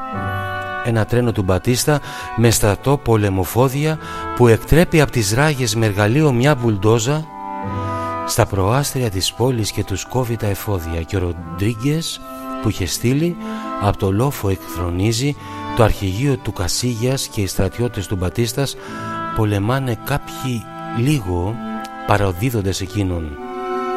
Από το ράδιο μιλάει και ο λαός παραμιλάει, όλη η πόλη είναι μαζί του, μια για πάντα λες δική του. Όταν έφυγαν τα νέα, σαν το ψήθυρο του αέρα, λένε ο δρόμος για Αβάνα άνοιξε στη Σάντα Κλάρα. Έτσι έπεσε η Χούντα. Μόλις το έμαθε ο Μπατίστας, λες πως ένιωσε την ήττα και όπου φύγει, φύγει, φύγει. Το νησί εγκαταλείπει το λαό του και την Κούβα κλέβοντας τους εισαυρού του Λίγες ώρες στην Αβάνα πριν να μπει ο Τσέγκεβάρα η επανάσταση στην Κούβα έληξε όταν η Χούντα ο δικτάκτορας Μπατίστας σαν τον κλέφει μες στη νύχτα αν και σαν σε αυτόν δεν πάει που και ο κλέφτης Άγιος μοιάζει όταν τα ταμεία αδειάζει σε μια χώρα που πεινάει. Έτσι τελείωσε η Χούντα και απαλλάχθηκε η Κούβα που την έκανε καζίνο και ένα πέραντο πορνείο των μαφιόζων ήταν φίλος λες υπηρετούσε εκείνους που του έκαναν δωράκια από τα σήμη και χρυσάφια όπως το τηλεφωνό του και το ουρητήριό του που δεν ξέχασε ακόμα και όταν καίγονταν η χώρα. Να τα πάρει αυτός μαζί του μες στην άτακτη φυγή του λεπτομέρειες που δείχνουν του δικτάκτορα το ήθος μόλις ένιωσε από την κλάρα ενός θρύλου την ανάσα. Άρδιν φεύγει από την Αβάνα να μη δει το Τσέγκεβάρα τους μπαρμπούδος με τα γένια που ανέπεφτε στα χέρια της πρωτοχρονιάς τη μέρα 1905 και 9. Όταν μπήκε στην Αβάνα ο στρατός του Τσέγκεβάρα ο λαός ήταν στους δρόμους και αγκαλιά ο κόσμος όλος σαν τους ήρωες εκείνους όλοι τους αποθεώνουν Μα ειδικά τον Τσέγκεβάρα κουβανό που ήδη νιώθουν Όμως λείπει από όλους κάποιος που είναι ο Φιντέλο Κάστρο. Άργησε στο ραντεβού του με τον Τζε Ιπαν Αβάνα. Μα περίμενε για να έρθει και μαζί να παρελάσουν Όπως και έγινε αντάμα ύστερα από μια εβδομάδα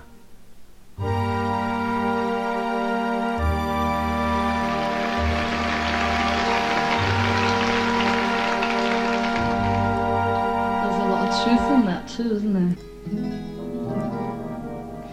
If you miss the train I'm on, you will know that I am. Joan Baez. You can hear the whistle. 500 miles. 100 miles. 100 miles. Χαιρετισμού σε όλους σας, σας ευχαριστώ για την αγάπη σας. Ευάγγελος Πέπας, Poets Radio, μαζί με τον Νικόλα Αλεξανδρινό και το βιβλίο του το ποιητικό για τον Τσε Γκεβάρα. Βιβλίο που κυκλοφόρησε μόλις πριν μια εβδομάδα. Ευχόμαστε από καρδιάς να έχει καλό ταξίδι. Lord, I'm 500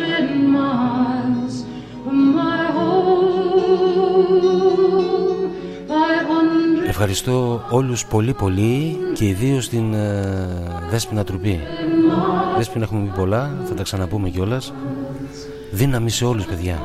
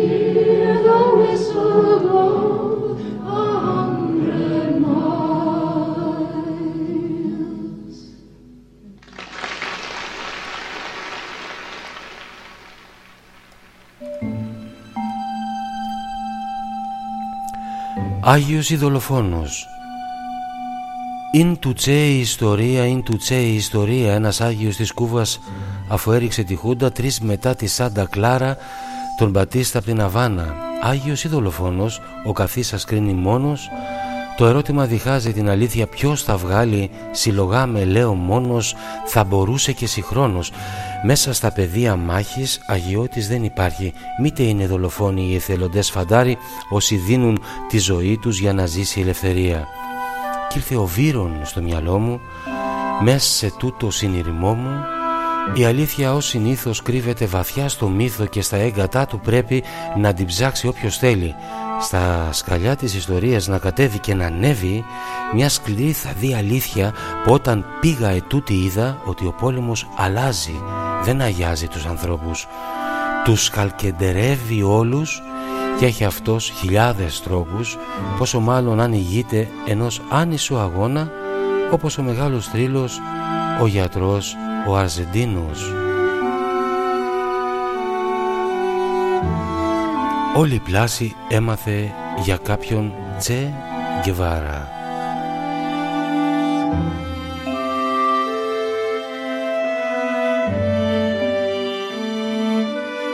Ο άντρας μάστρος στον Περέ της Κούβας έγινε άστρο, η φήμη του ξεπέρασε τον κομμαντάτε Κάστρο που ταπεινά περίμενε και ο Φιντέλ να φτάσει στο ραντεβού και αν άργησε κανένας δεν πειράζει.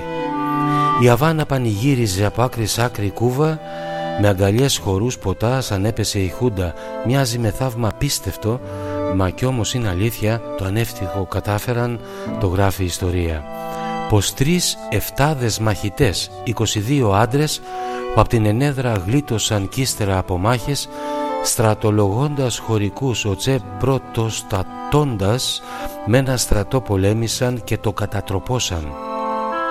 Τη Χούντα που είχε πίσω της στη φοβερή Ισία θα ρίσκει αυτή τη νίκησε η πίστη ελευθερίας. Τη χώρα ελευθέρωσαν από τους διεφερμένους που αμαχητοί διέφυγαν με θησαυρούς κρυμμένους. Τον άθλο, τον περίτρανο, τα νέα από την Αβάνα και όλη η πλάση άκουσε για κάποιον Τσέγκεβάρα. Η εδραίωση της Επανάστασης Μετά από τα γιορτάσματα και από τις παρελάσεις η χώρα οργανώθηκε. Όταν τα πάντα αλλάζει, ο κομμαντάντε ο Φιντέλ που ηγήθηκε του άθλου και ο Αζεντίνος ο γιατρός ο άνδρας με το άστρο με ικανότητες πολλές δεν άργησε να γίνει στον κάστρο απαραίτητος της Κούβας στο Στολίδι. Του άρεσαν τα δύσκολα θαρείς τον προκαλούσαν και οι κουβανοί τον θαύμαζαν τον Τσε τους αγαπούσαν. Ενώ στην Κούβα έφτασε και ο παλιός του φίλος ο Αλμπέρτο ο συνταξιδευτής στις νότια στο γύρο. Μα και η γυναίκα από το Περού με τη μικρή Χιλντίτα Χιλτίντα όπως ένα άντρας που τιμά ό,τι τον κάνει άντρα ειλικρινά και τίμια της είπε να χωρίσουν για όλους πως καλύτερα στα ψέματα μη ζήσουν.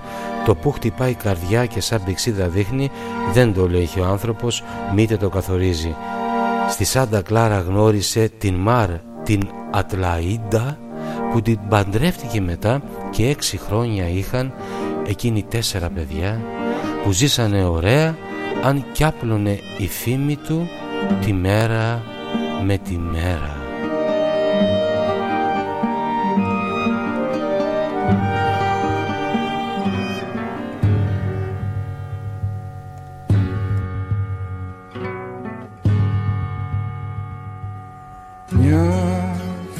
Φωτογραφία σου. Ήρθε και σε μένα μια φωτογραφία σου. Απ' τα ξένα Απ' αυτές που κρατάνε οι φοιτητές Απ' αυτές που ξεσκίζει ο χαφιές Απ' αυτές που κρεμάνε οι φοιτητές στην καρδιά τους. Che Guevara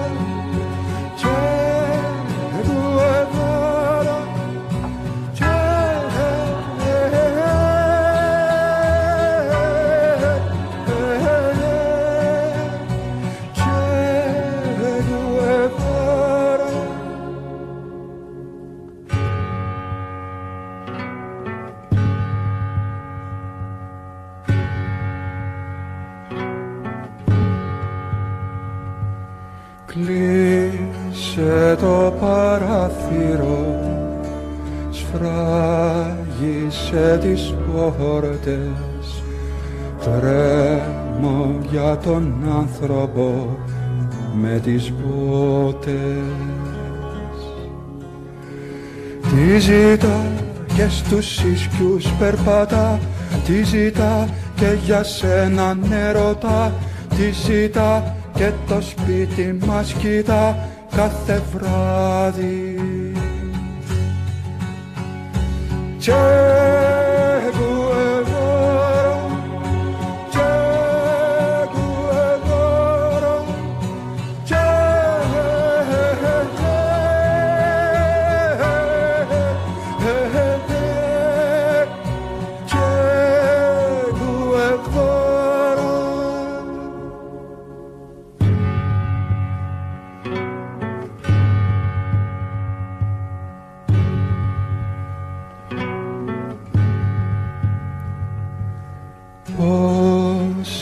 τριάντα φύλλα. Τα κάψε το χιόνι. Αχ, αυτή η άνοιξη με ματώνει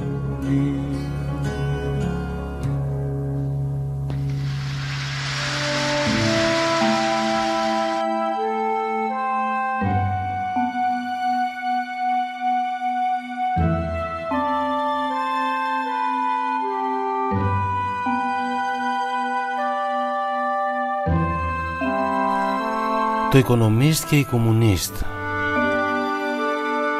Μη σβήσει η επανάσταση ο Τσε τα πάντα κάνει ενώ τα όσα αγνοεί φροντίζει για να μάθει σε εκείνον έδωσε ο Φιντέλ τα δύσκολα τα πόστα παντού χρειάστηκε ένας Τσε και η τράπεζα της χώρας παρημιώδης έμεινε ο Κάστρο Τάχα ψάχνει έναν καλό οικονομίστ σε εκείνος που μιλάει και απάντηση ή ο κομμουνίστ ο Τσε χαμογελώντας και αυτό από τότε έμεινε σε, σαν χωρατό στη χώρα.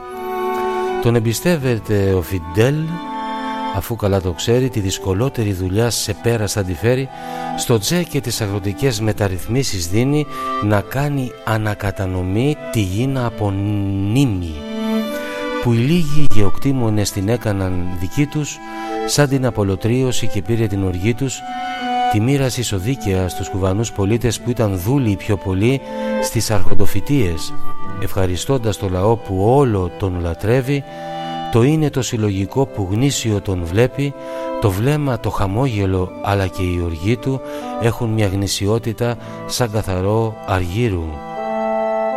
Ο Τσε οργώνει με τρακτέρ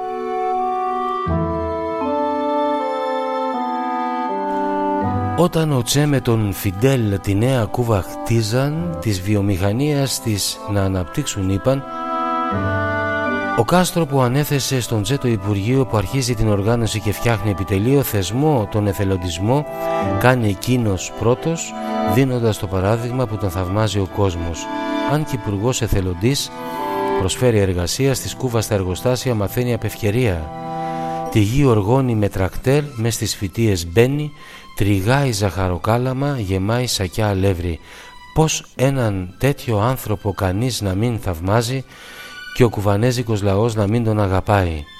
Εκείνον που αγωνίστηκε να αλλάξει τούτον κόσμο, να πάψει εκμετάλλευση ανθρώπου από ανθρώπου, τα ίσια δίκαια πίστευε να έχουν όλοι πρέπει και ο μαρξισμός σαν σύστημα στη χώρα πως θα φέρει, εχθρός του υπερελισμού, ο τσε δεδηλωμένος, ποτέ δεν έκρυψε για αυτόν το ψυχικό του μένος οι χούντες που συνάντησε στο πρώτο του ταξίδι και όλη την Νότιο Αμερική να δυναστεύουν είδε. Το κάζο τον είπα και το άτρωτο κύρος του Κέννιντι.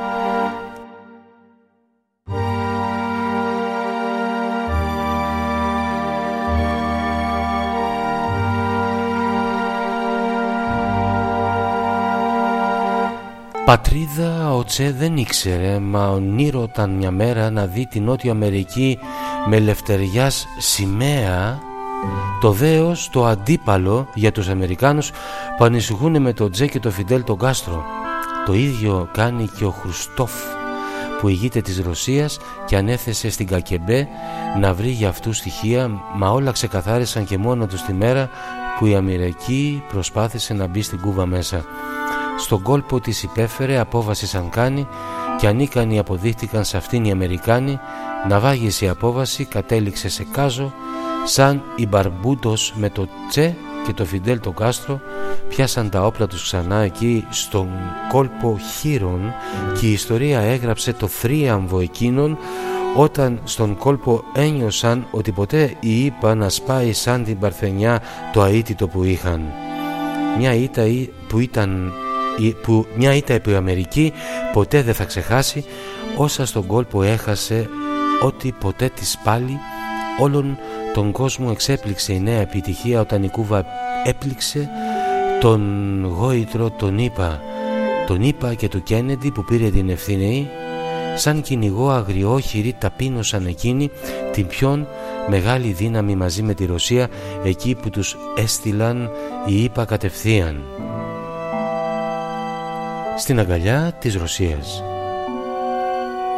Ο εχθρός του εχθρού μου φίλος μου κι ας μην είναι ακόμα το δόγμα το πανάρχαιο το ξέρουνε η Μόσχα τον Τζε αγκάλιασε ο Χρουστόφ Σαν διπλωμάτης όντως εκεί τον έστειλε ο Φιντέλ να ανοίξει νέους δρόμους. Θερμά τον καλοδέχτηκαν οι Ρώσοι στο Κρεμλίνο Σαν μαρξιστής το μαρξιστή και αγαπημένο φίλο Το πόσο αλήθεια ήταν να δείξει η πορεία Το πώς νοούν οι δυνατοί την κάθε συμμαχία. Όταν τα βρήκανε οι δυο και δώσανε το χέρι τα όσα υπογράψανε και για τα δύο μέρη ο Τσε μαζί με το Χρουστσόφ η Κούβα και η Ρωσία εμπορικές συναλλαγές με ό,τι είχαν περίσσια καράβια φεύγαν και έρχονταν με ζάχαρη και όπλα άρματα μάχης φορτηγά αν και παλιά ήταν όλα η ζάχαρη δεν ήταν. Με αυτό θαρής δεν νοιάζει το Τσε που επεδίωξε ασφάλεια να πάρει της Κούβας η Επανάσταση στο μέλλον να στεριώσει την προστασία ανέλαβαν των Κουβανών οι Ρώσοι οι συμφωνίες που έκανε δεν ήταν μια και δύο μα πόλες οι καλύτεροι που λέει το θηρίο. Εάν στην Κούβα επιτεθεί η Ρώσικη Αρκούδα θα προστατέψει το νησί τα ένομα της Κούβας συμφώνησε με τον Χρουστσόφ μια βάση με πυράβλους πανέτοιμος να πλήξουν την ύπα αν εισβάλλουν. Οι Ρώσοι εγγυήθηκαν σε τούτη συμφωνία που θα προσφέρει στο λαό ειρήνη ευημερία με επόμενη καλύτερη τον βρόχο του εμπάργκο που έπινε τους κουβανούς και πλέον θανασάνουν. Από το λαιμό τους έβγαλε ο ντόκτορ Τσέγκεβάρα με συμφωνίες που έφτασαν πριν φτάσει στην Αβάνα. Επιστροφή στη Ρωσία Τα νέα η Κούβα έμαθε και ο Τσέσαν επιστρέφει τον υποδέχεται ο λαός στη γη προτού κατέβει κουνά τα χέρια ο Φιντέλ που τη χαρά του δίνει όπως το γέλιο το παιδί που δεν μπορεί να κρύψει.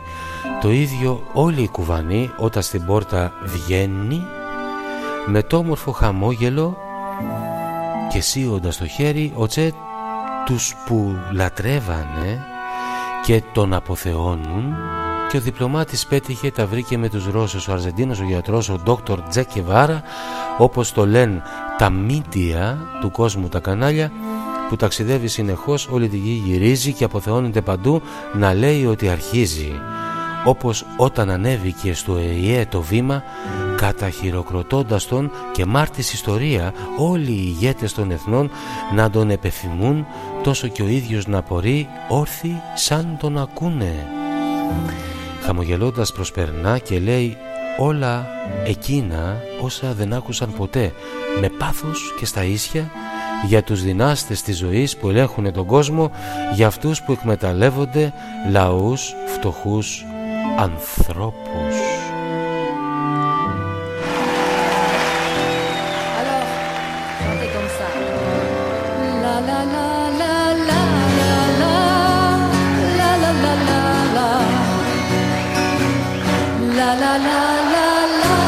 Gracias a la vida, Joan Baez. Βάγγελος Πέπας, Poets Radio, σαν από πάντα μαζί, Κυριακή, με συνοδοιπόρο το βιβλίο του Νικόλα Αλεξανδρινού αφιερωμένο ποιητικά σε όλη την ιστορία του Τσέκεβάρα. θα το διαβάσουμε μέχρι τελικής πτώσεως παιδιά. Έχουμε διαλέξει ωραία μουσική και πιστεύω ότι περνάτε καλά μαζί μας Μαθαίνουμε εμείς και όσοι δεν ξέρουν μαθαίνουν και αυτοί Ευχαριστώ όλους και όλες εσάς για τα μηνύματα. Να είστε καλά. Χιλιοπλασίως επιστρεφόμενη η αγάπη σας.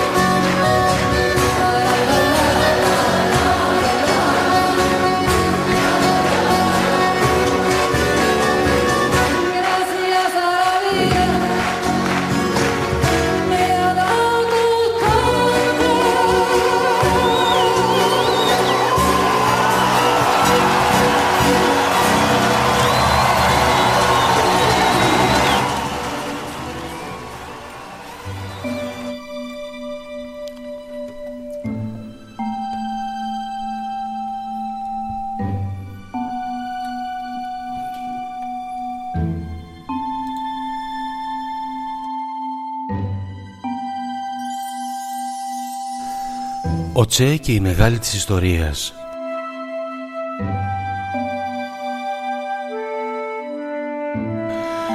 Εκτός το Μάο τον Τσετούγκ και το Χρουστσόφ Νικίτα και άλλους ηγέτες θρηλυκούς ανέφερε ταξίδια πολλούς αντάμωσε ο Τσε ιστορικά μεγάλους όπως τον Τζε Νάσερ, τον Νεχρού μαζί και τόσους άλλους, τον Τίτο μα και τον Σαντάτ, την Ίντιρα την Γκάντι αλλά και εκτός πολιτικής που έγιναν μεγάλοι διανοούμενους της γης πνευματικούς ανθρώπους σαν το γνωστό το δίδυμο τους Γάλλους φιλοσόφους το Ζαν Πολ Σάρτρ και τη Σιμών Ντεμποβουάρ που είδαν όταν συνάντησαν το Τσε και γαλλικά τα είπαν που τα μιλούσε άπταιστα σαν μητρική του γλώσσα και αφού μιλήσαν για πολλά φιλοσοφήσαν τόσα. Το θαυμασμό δεν έκρυψαν σαν φως υποδηλώνει τα όσα δήλωσε ο Σάρτρ που τον αποθεώνει με λίγα λόγια που πολλά κανείς καταλαβαίνει όταν εκείνος δήλωσε προφητικά σα λέει του Τσέγκεβάρα η ζωή, η ιστορία είναι του ανθρώπου του πληρέστερου της εποχής μας είπε ότι θα μείνει ιστορικά από τους μεγάλους μύθους του αιώνα που μας πέρασε προέβλεψε εκείνος. Η θρηλυκή φωτογραφία και η ιστορία της.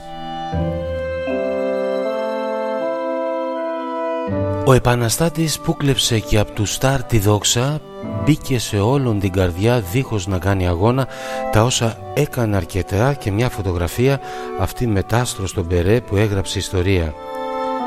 Η φωτό που αγαπήθηκε ταξίδεψε στα ξένα ήμουν παιδί σαν έφτασε μια τέτοια και σε μένα την ιστορία της κανείς για όποιον δεν την ξέρει τη μοίρα της ασπρόμαυρης που είναι τραβηγμένη πλατεία επανάστασης και πέτειος εκείνης ενός ρεπόρτερ τη ματιά ο Τσέχ μαλωτίζει όπως γυρνούσε το φακό και στο ματάκι βλέπει υπέροχο, αγέροχο το βλέμμα που εμπνέει. Γιωμάτο αυτοπεποίθηση να εκπέμπει γοητεία το μαύρο πάνω με λευκό σε θεία αναλογία το αγγελικό του πρόσωπο, τα γένια, τα μαλλιά του κρατάει ο μαύρος ομπερές που ασπροβολεί το άστρο. Όταν το φλάς της μηχανής αστράφτει και φωτίζει, μόλις νετάρει ο φακός ανοίγει μια και κλείνει αποθανάτησε τον Τσε και μάλιστα εν αγνία ένας ρεπόρτερ τέλειος σαν τη φωτογραφία. Τα κοριτσόπουλα της γης ερωτευμένα όλα ο άντρας που ενέπνεε το πρότυπο στα αγόρια αφήσεις έγινε παντού και στάμπες όπου βάζουν και όλοι σχεδόν οι φοιτητές κολλούν στον τοίχο πάνω. Η πρώτη απογοήτευση από τον Χρουστόφ Ο επαναστάτης σύμβολο Ερνέστο Τσεκεβάρα γητεύει την Ιφίλιο και συγκινεί τα νιάτα. Ενώ η δημοφιλία του στα ουράνια έχει φτάσει Λες από εκεί πως έπεσε ο Τσε σαν καταλάβει ο μαρξισμός που ασπάζεται σαν ιδεολογία στην πράξη απέχει και πολύ από τη θεωρία. Όταν εμέσως πλην σα φως οι Ρώσοι σαμποτάρουν ότι ό,τι ο Τσε με το Φιντέλ στην Κούβα θέλουν να κάνουν τη βιομηχανία της να την εξυγχρονίσουν στα σπάργανα σαν ήταν θέλησαν να την πνίξουν ζητώντας ζάχαρη πολύ η κούβα να παράγει που αν μη τι άλλο προφανώς αυτό θα τη φρενάρει θα ρει στην κούβα ήθελαν ζαχαροκαλαμόνα και όταν αντέδρασε ο Τσε στο μάτι του κυκλώνα. Ο Τσε που ήταν υπουργός στο βιομηχανίας σαν έστειλε το μήνυμα στη φίλη τη Ρωσία από το Υπουργείο του τη ζάχαρη πετάει και έδειξε ακόμα μια φορά τα ντρικά τιμάει. Το μήνυμα που έφτασε στη ρωσική αρκούδα και σ' άλλους γρηγορότερα που ήταν στην Κούβα όπως στο φίλο του Φιντέλ που κράτησε αποστάσεις μια κυρωσία δυσφορεί και κάτι πάει να σπάσει. Όταν ο Τσε συνάντησε τον Μάο έτσι η αυλαία έπεσε το δράμα πριν αρχίσει, κοινάει ταξίδι μακρινό Τσε για να γνωρίσει αναζητώντας σύμμαχο στην Κίνα, ανταμώνει το θρηλυκό Μάο Τσετούγκ την κούβα να φιλιώσει. Όμως ενθουσιάζεται από τις μεταρρυθμίσεις πως από χώρα αγροτική την Κίνα εξυγχρονίζει αυτές του Μάο υιοθετεί τις ίδιες θε να κάνει και όταν στην Κούβα γύρισε με το Φιντέλ μοιράζει ενώ η Αρκούδα γρατζουνά και δείχνοντας τα δόντια Τη συμφωνία έσπασε για τα μεγάλα όπλα, από τις βάσεις ξύλωσε, μάζεψε τους πυράβλους, την κούβα που προστάτευαν από τους Αμερικάνους, χωρίς να βάλουν πιο μικρούς αμυντικούς και μόνο όπως θα έπρεπε εξ αρχής και αλήθεια θέλει χρόνο σαν προδοσία ο Φιντέλ ένιωσε τούτην πράξη λένε πως θύμωσε πολύ και έναν καθρέπτη σπάει το ίδιο μάλλον δίχως σαν ένιωσε ο Τσέγκεβάρα ενώ το ρήγμα βάθινε η Μόσχα στην Αβάνα η ρωσική εξάρτηση και Αμερικής ο φόβος την Κούβα χειροπόδαρα την έδεσαν και κόμπο πήγε Ρωσία τρεις φορές μα και σε άλλες χώρες του υπαρκτού σοσιαλισμού τις δύσκολες τις ώρες.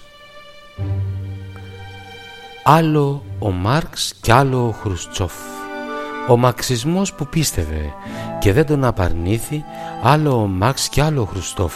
Ο Τσε σαν αντιληφθεί πως το παιχνίδι παίζεται ποιοι είναι οι δύο παίχτες οι κρατεότεροι της γης και των κρατών αφέντες. Εκείνος που ταξίδεψε σε όλες τις χώρες πήγε, σαν αποφύσει ευφυής σαφώς πολλά θα είδε, που σαν γιατρός διέγνωσε τον ασθενή τη βλάπτη, είπε απαρόσθετα χρόνια τούτος ο κόσμος πάσχει. Από τον καιρό που οι εύρωστοι τη γη διαμοιράσαν, τον τρίτο κόσμο οι αετοί τον έχουν για ουρά τους, λαούς κρατούν όμοιρους, οι δυο υπερδυνάμεις που έχουν σήμα αετό θα δει όποιος το ψάξει. Πως το παιχνίδι παίζουν σαν μαστροποί και πόρνες με φόβο και εξάρτηση πως εκπορνεύουν χώρες. Έτσι οι προστάτες των λαών. Όποια καινούρια εμφανιστεί στη πιάτσα γης γωνία αφού ψαρέψουν πως και τι σαν κακεμπέ και σία άγραφος, νόμος σεβαστός η νέα πως ανήκει σε εκείνον που είναι πιο κοντά στη πιάτσα που εμφανίστη σαν καχαρία στριγυρνά στα χωρικά νερά της που αν ανανηθεί και αντισταθεί στο φόβο του δυνάστη στην αγκαλιά του συνεργού τη στέλνει απευθείας να της πουλήσει φούμαρα και αγάπης προστασία μέχρι να τον εμπιστευτεί να γυμνοθεί μπροστά του να νιώσει ανασφάλεια στη λήψη τη δικιά του η σχέση αλληλεξάρτησης και η δίθεν καλοσύνη του συνεργού που έπαιξε το τέλειο παιχνίδι. Έτσι, οι προστάτες των λαών με απειλές και φόβους τις χώρες εκπορνεύουν στην πιάτσα αυτού του κόσμου οι δυνατοί, οι εύρωστοι, οι δύο υπερδυνάμεις σε ένα παιχνίδι βρώμικο με πόρνες και προστάτες. Της γης τα κράτη νέμονται, τα καταδυναστεύουν με αποβάσεις απειλές τον έλεγχό τους παίρνουν. Η αλήθεια του κόσμου σε μια ομιλία. Ετούτα λες διέγνωσε ο ντόκτορ Τσέγκεβάρα και όταν ήρθε η στιγμή τα μαύρα τα φεγγάρια στο τελευταίο επίσημο ταξίδι της ζωής του τα όσα δεν υπόθηκαν ποτέ και επισήμως παγκόσμιο συνέδριο του τρίτου κόσμου οι χώρες που ηγέτες δώσαν το παρόν και επίσημη από όταν στο βήμα ανέβηκε ο Δόκτωρ Τσέγκεβάρα που όλοι αποθέωσαν στερνή φορά σαν βάγια. Σεισμός, χειροπαλάματα, τα φλάς σαν καταιγίδα, οι φωτογράφοι όλης της γης και τα κανάλια ήταν, πήραν φωτιά οι μηχανές σαν άρχισε να λέει γητεύοντας τους σύνεδρους προτού τα στροπελέκι, ο πληγωμένος μαρξιστής πυράβλους εκτοξεύει και δεν μάσα τα λόγια του, τα λέει όπως τα ξέρει. Ότι εκμεταλλεύεται λαούς όπως η είπα η μια της άλλης συνεργός και η ανθρωπότης θύμα τα όσα είπε τάραξαν τους σύνεδρους στο Αλγέρι και όλη τη γη εξέπληξε ο άντρας με τα στέρι αλήθειες που ενόχλησαν τη Ρώσικη ηγεσία και απόδειξη επίσημη η διαμαρτυρία έστειλε έντονη ευθύς στην Κούβα και στον Κάστρο και όσα εκείνης χρέωσε ο άντρας με το άστρο.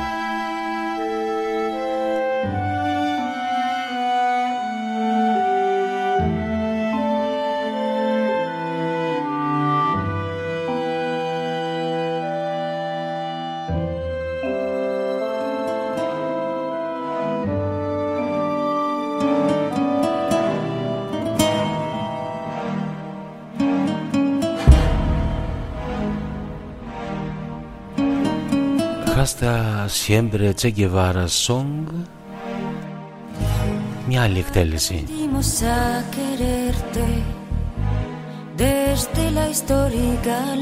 Κάθε εκτέλεση έχει την ομορφιά της παιδιά.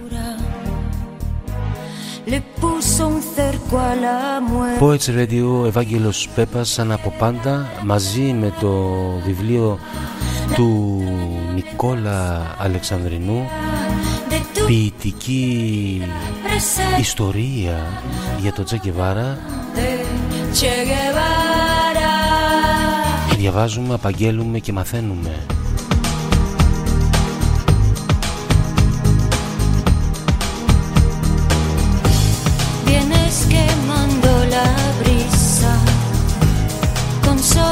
De primavera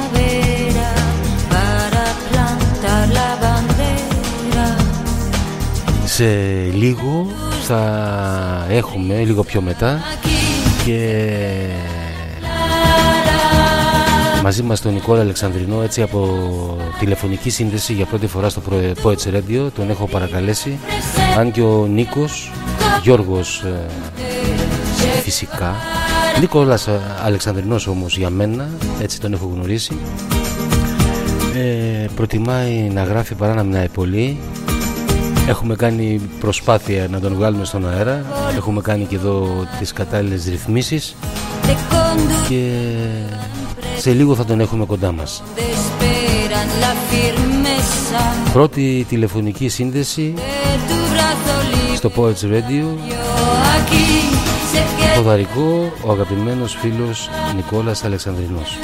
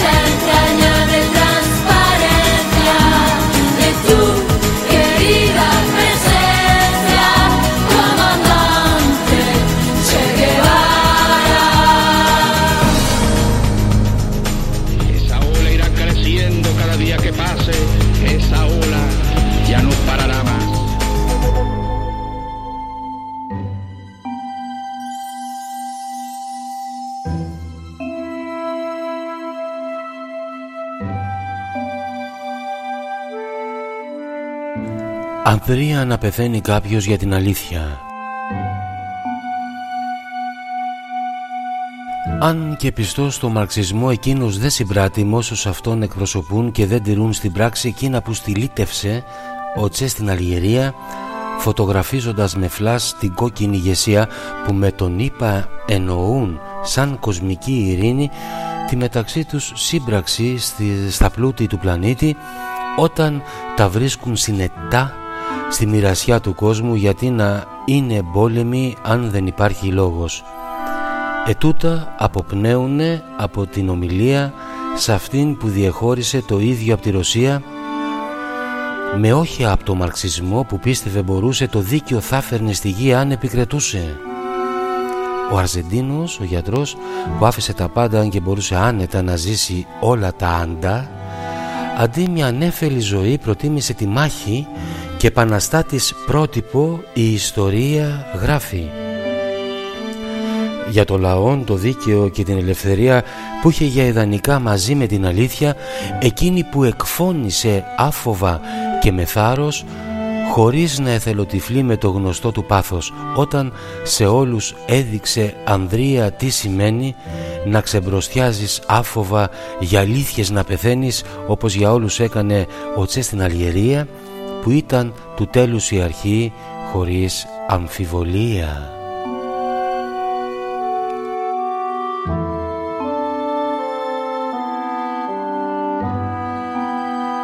Η μυστήρια εξαφάνιση του Τσε Οι αλήθειες που κατήγγειλε και δέχτηκε το κόστος που αδιαμαρτύρητα θα το πληρώσει μόνος όταν στην Κούβα επέστρεψε και η διαμαρτυρία έφτασε πριν να φτάσει ο Τσε στο κάστρο από τη Ρωσία που ίσως τον ανάγκασε τον Τσε να παροπλήσει θα πως αυτό πως εξηγεί και ό,τι ακολουθήσει όταν Αβάνα γύρισε χωρίς καθόλου πλήθος τον υποδέχθηκε ο Φιντέλ και όχι ως συνήθως. Ενώ ξαφνιάστηκε πολύ όταν μαζί του είδε έναν μεγάλο επίσημο παρέα ο Κάστρο είχε που δεν τον εκτιμούσανε και οι δυο αντιπαθούσαν σαν είδε με προσπάθεια θαρείς χαμογελούσαν. Αν και απόρριες αρχικά το μήνυμα το πήρε ότι υπάρχει πρόβλημα μετά από όσα είπε που αλήθεια αν δεν ήταν δεν θα υπήρχε λόγος από το προσκήνιο να χαθεί να ανησυχεί ο κόσμος οι κουβανοί που αγάπησαν και αγάπησε εκείνος όλοι ζητούν να μάθουν ο Τσέο Αρζεντίνος ο Τσέτους το που βρίσκεται να πει κανείς δεν ξέρει όταν εκείνος γύρισε στην Κούβα από τα Αλγέρι.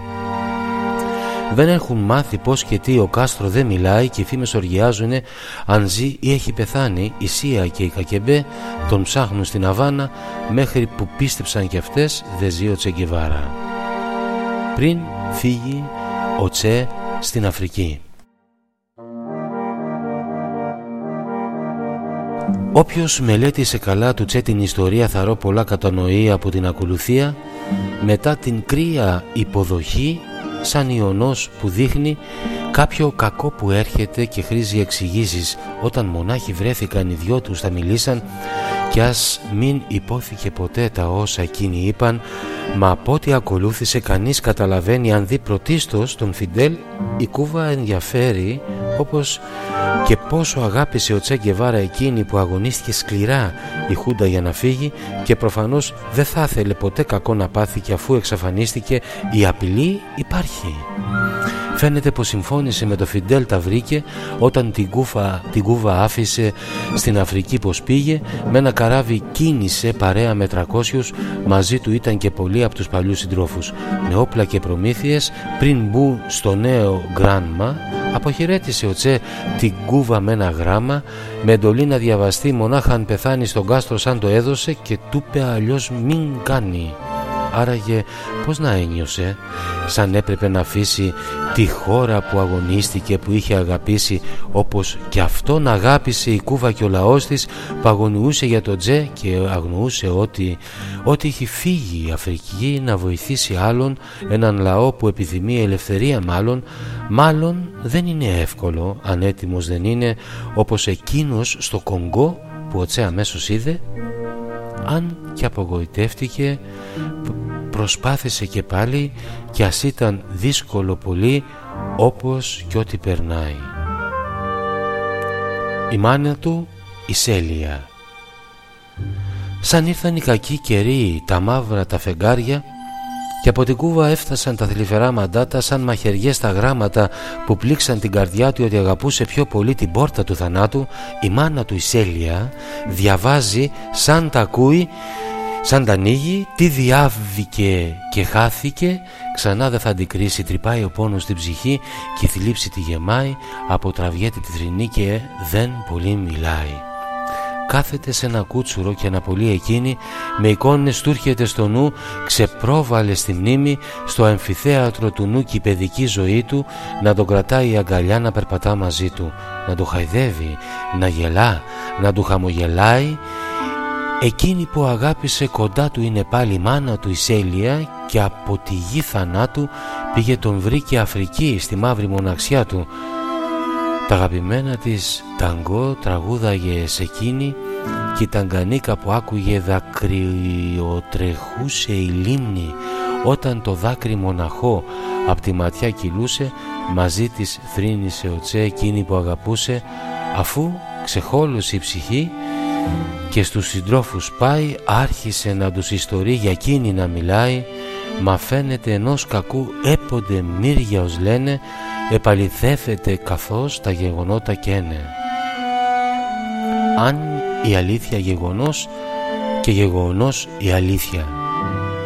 Όπως και το επόμενο το νέο από την Αβάνα όταν παντού το σκότισαν τα μιντιοκανάλια το γράμμα του αποχωρισμού που άφησε πριν φύγει ο Κάστρο κοινοποίησε, το διάβασε και ήδη μετράνε οι συνέπειες και αυτές δεν είναι λίγες ενώ του τσέε η εντολή σημαίνει τις προείδε όταν το γράμμα άφησε και του είπε πριν πεθάνει για όσο είναι ζωντανός κανείς γι' αυτό μη μάθει. Αν η αλήθεια γεγονός.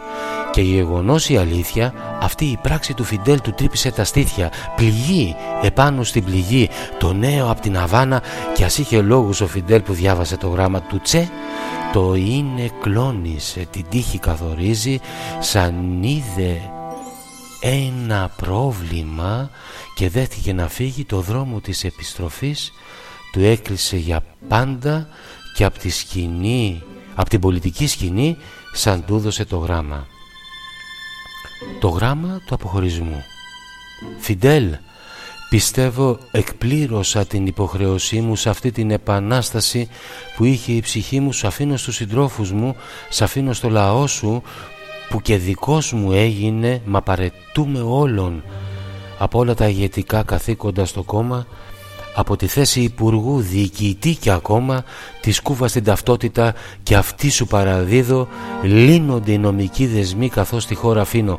Ο Τσέγκεβάρα στο Κογκό στους φίλους τους συντρόφους ετούτας σαν εξήγησε μοιράστηκε με όλους με εκείνος που προσπάθησε έναν λαό να σώσει μα δεν βοηθούσε ποθενά για να το κατορθώσει ο Κογκολέζος ο Φιντέλ με πόρνες και ουίσκι σε ένα σκαρί ταχύπλο στην Ταγκανίκα λίμνη έκανε βόλτες γλέντα και οι κουβανοί αντάρτες να φύγουν έλεγαν στο τζε το γράμμα σαν ξεχνάνε.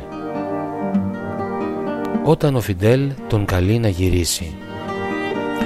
Φαρής τη λύση έδωσε ο θάνατος αν ήρθες σαν δέχτηκαν επίθεση όπου είχαν καταλύσει χαθήκανε εκείνοι πολλοί και τα φτερά του χάρου του τσέτ χαϊδέψαν τα μαλλιά πριν το σηκώσει πάνω σε μια πρεσβεία άσυλο της Τανζανίας βρήκε και στην Τσεχία αργότερα στην Πράγα όταν πήγε ο επαναστάτης πρότυπο καταζητείται πλέον και τρομοκράτη βάφτισαν το τζέ όσοι δεν θέλουν. Αποδεμένους και λιτούς παντού αναζητείται το λάθος το θανάσιμο όταν το, ο Κάστρο είδε να τεμοσβήνει το άστρο του να σβήνει το καντήλι. Του άντρα που βοήθησε η Χούντα για να φύγει δικούς του ανθρώπους έστειλε για να το συναντήσουν στην Πράγα που ήταν να το γυρίσουν πίσω. Κάτι που αρνήθηκε ο Τσε τα γεγραμμένα λόγια τα αντρικά τιμά ξανά για μια φορά ακόμα. Απέδειξε την πέσα του σωστό αν είναι λάθος. Στο χρόνο λες πως άφησε και στις γενιές που θα έρθουν στο μονοπάτι σαν θα μπει για την Αθανασία που πρόσμενε σαν θάνατο στη χώρα Βολιβία όπου κανόνισε ο Φιντέλ που τον συνδράμει πάλι με τους εκεί κομμουνιστές τις επαφές σαν κάνει να οργανώσει αντάρτικο αυτούς να βοηθήσει να κάνουν επανάσταση το Τσε Γκεβάρα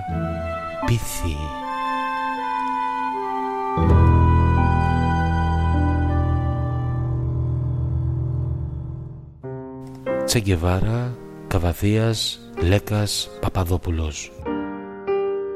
Y la estatua que recuerda a Lumumba, hoy destruida pero mañana reconstruida, nos recuerda también en la historia trágica de ese mártir de la revolución del mundo, que no se puede confiar en el imperialismo, pero ni tantito, nada.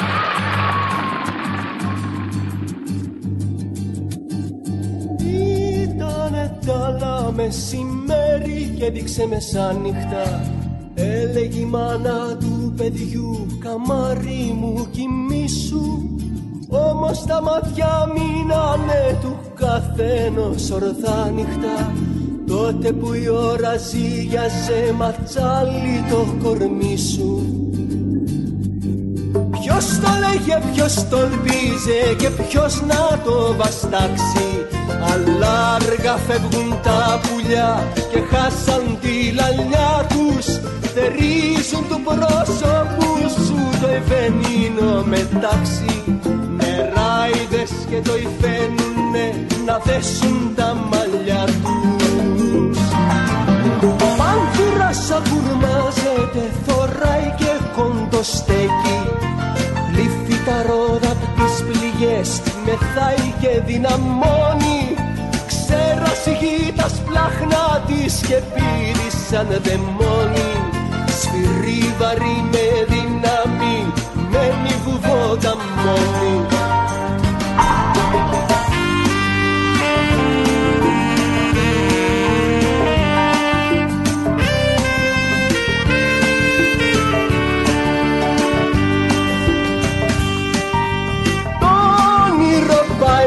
τον καπνό στον ουρανό. Έσμιξε πια με το καράβι του συνέφου.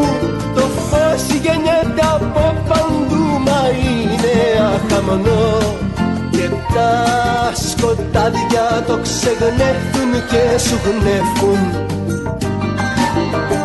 Χωσέ Μαρτί κονδωρά σπάει και χαμηλώνει Περηφανεύεται, σιγιάζεται, θυμάται. Με τα φτερά του θα σκοτεινιάζε να λώνει Απόψε οι δυο συντροφιαστοί θα πιείτε μάτε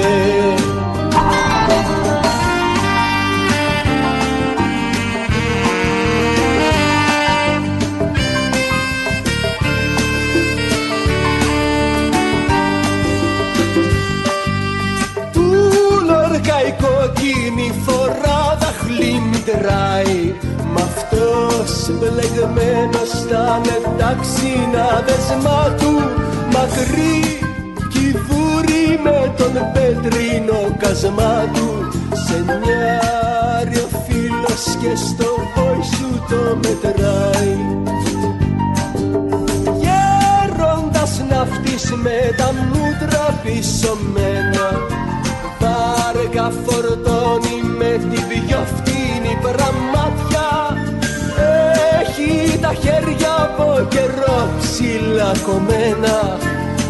Ήθελε τόσο να σου σφάλαγε τα μάτια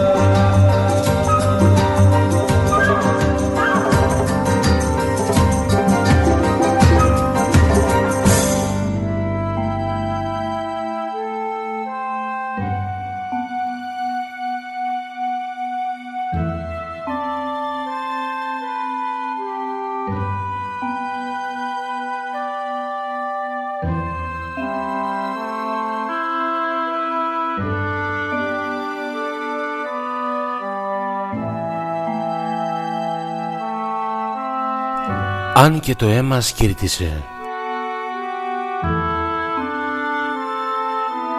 Όταν στην Κούβα έφτασε και μεταμβιεσμένος κανείς δεν θέλει να τον δει σαν ήρθε αναλλαγμένος. Τόσο που δεν τον γνώρισαν τα ίδια τα παιδιά του όταν σαν φίλος του μπαμπά τα πήρε αγκαλιά του. Αν και το αίμα σκύρτησε, ως είπανε κατόπι, όταν τα αποχαιρέτησε ξανά δεν θα ταμώσει πριν φύγει πάλι άφησε για εκείνα ένα γράμμα που όποιου διαβάσει την καρδιά θα κάνει δυο κομμάτια. Μη τι παλιοί τους σύντροφοι δεν τον αναγνωρίσαν ούτε και αυτοί που γλίτωσαν και από το κογκό γυρίσαν. Το τζέ που ακολούθησαν μέχρι το θάνατό του όσοι δεν πήγανε μαζί τον έχουν σαν Θεό τους γεννούν σαν οι Απόστολοι κηρύττοντας στα έθνη της λευτεριάς το μήνυμα που η θυσία εκπέμπει. Αργεντινέζοι κουβανοί του έγραψαν βιβλία τα όσα ζήσαν με τον Τσε του Τσε ομολογία. Τα όσα είδαν και ζήσαν κοντά στο Τσε Γκεβάρα ομολογούν αβίαστα τιμώντας τον Ταμάλα όσοι μαζί τους πήγανε στη γη της Βολιβίας εκεί που θυσιάστηκε και Άγιο Τσε τον είπαν Ο Τσε στη Βολιβία. Ο άντρας που ξεκίνησε με έξι συντρόφους μόνο φιλοδοξώντας κάποτε να αλλάξει όλο τον κόσμο φεύγει με έγγραφα πλαστά και από τη Μόσχα πάει Πράγα Φραγκφούρτη πέταξε και στη Ζηρίχη στάση προπτού πετάξει στη, Λαπλά, στη Λαπάζ εκείνη, εκεί που είχε στοχεύσει την τρίτη μέρα έφτασε Νοέμβρη 66 και αφού το βράδυ πέρασε σε ένα χοτέλ της πόλης φεύγει πρωί για Σάντα Κρούζ που είναι οι συντρόφοι που αναδύο έφτασαν, το Τζε ακολουθήσαν να πολεμήσουν έτοιμοι και να πεθάνουν ήταν. Ενώ αρχίζει οι επαφές να δει να συναντήσει τον αρχηγό των μαρξιστών που θα τους βοηθήσει όπως του είπε ο Φιντέλ που είχε οργανώσει όμως δεν έβγαινε στο Τζε εκείνος να ανταμώσει Μόνχε Μολίνα το όνομα που ήρθε επιτέλους μετά από μήνα και μισό ήταν Δεκέμβρη τέλος όταν μαζί του βρέθηκε δεν είδε αλληλεγγύη μα ένα δύσκολο αρχηγό που απροθυμία δείχνει να γίνει επανάσταση το μαρξισμό να φέρει που ο Μόνχε υποτίθεται στη χώρα του πρεσβεύει.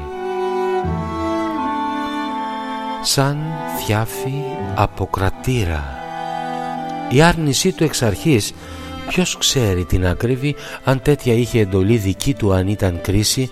Η αλήθεια μία όχι δυο και δυο κανείς δεν ξέρει μήτε αναξιόπιστος αξίζει να πιστεύει.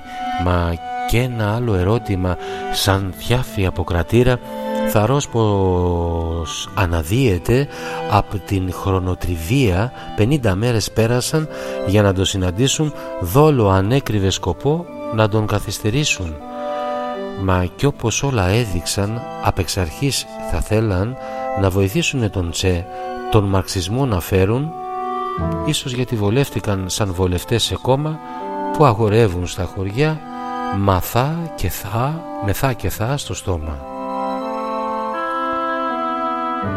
Φάκελος Βολιβία από το ημερολόγιο του Τσε ο αρχηγός των μαρξιστών στη χώρα Βολιβία ψυχρά τον Τσε τον άδειασε θα πει η ιστορία όπως και ο ίδιος έγραψε στο ημερολογιό του σαν βγήκε σε συνάντηση με τέσσερις συντρόφους. Ο Μόνχε και οι άνθρωποι του το κόμμα εκπροσωπώντας θερμά τους καλοδέχτηκε μα από την αρχή φαινόταν η τεταμένη ατμόσφαιρα πλανιόταν στον αέρα με ένα ερώτημα θαρής τι θέλεις εδώ πέρα; Μετά τα γενικόλογα και όταν στο θέμα μπήκαν οι συζητήσεις φέρονταν σε φαύλο κύκλο ήταν ό,τι και αν πρότεινε ο Τσε και τα ενία ακόμα σε αυτή την επανάσταση στον Μόνχε και το κόμμα την αρχηγία του στρατού μονάχα να κρατήσει όπως και αυτό ήταν αρκετό ο Μόνχε να κολλήσει. Να αποσυρθεί του ζήτησε, να το σκεφτεί του είπε με τους συντρόφους του εκεί για να μιλήσει πήγε. Έβαλε μέγα δίλημα και κοφτερός εκείνους το κόμμα αν θα στηρίξουν ή με το Τσε θα μείνουν. Το δίλημα που γύρισε σαν μπούμεραγκ στον ίδιο λες και ήταν συντρόφοι του Τσε. Όλοι ψηφούν να μείνουν που φάνηκε τον να πείραξε τον αρχηγό τους Μόνχε όπως ο Τσε σημείωσε στο ημερολογιό του. Κατακαημένε Μόνχε Το δίλημα και η απάντηση θαρεύω δείχνει κάτι. Σε εντεταλμένη αποστολή ο Μόνχε να είχε πάει καημένε Μόνχε σκέφτηκες πως έγραψε ιστορία γιατί η Μύρια έφερε τον Τζε στη Βολιβία. Όταν ο θρύλος σε καλεί και εσύ να πας αρνείσαι στον ζωντανό που απέδειξε παγκόσμια ποιος είναι μακάρι να το έκανες να είχες δει αλήθεια τα όσα είδε ο Φιντέλ στο γιο της Αρζεντίνας αντί για κομματόσκυλο να ήσουν ηγέτης και ότι ο Κάστρο πέτυχε να είχες καταφέρει μα δυστυχώς δεν ήσουνα πολύ μικρός και νάνος, θρασίδηλος και ανόητος όποιος θωρεί μεγάλος. Σαν τους μεγάλους μέμφεται μετά το θάνατό τους όπως ο άνανδρος εσύ δεν ψήλωσες καθόλου. Σαν μεύθηκες κομπάζοντας το Μέγα Τσέγκεβάρα το όργανο του κόμματος και κάνοντας τον άντρα μα άνδρες λέγονται αυτοί που έχουν τα δικά τους και είναι ταγμένοι ακολουθούν το δρόμο της καρδιάς τους.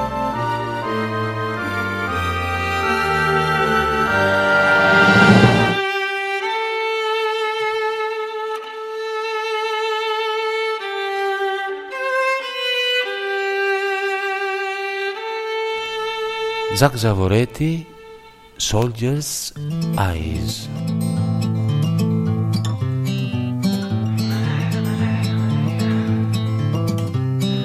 Lately I've been wondering what's been going on. I've been here before but I don't remember when. And every time we get to where we're entering I feel my beliefs and hope surrendering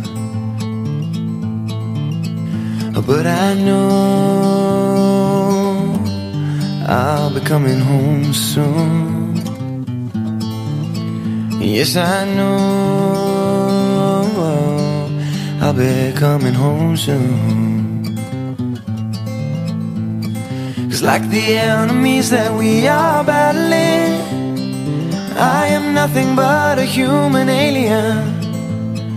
Left with nothing else but to keep wandering down this path while stopping my hands trembling. Because I know that I'll be coming home soon. And yes, I know that I'll be coming home soon with a soldier's eyes, with a soldier's eyes, with a soldier's eyes. With a soldier's eyes, I've seen inside the devil's dreams where young men die, and graveyards open up their arms for mothers left to cry. I have seen the bleeding, and I hear what we've done. But just like every other fool here, I'll keep marching on. Because I know that I'll be coming home soon. And yes, I know that I'll be coming home soon with a soldier's eyes, with a soldier's eyes, with a soldier's eyes, with a soldier's eyes.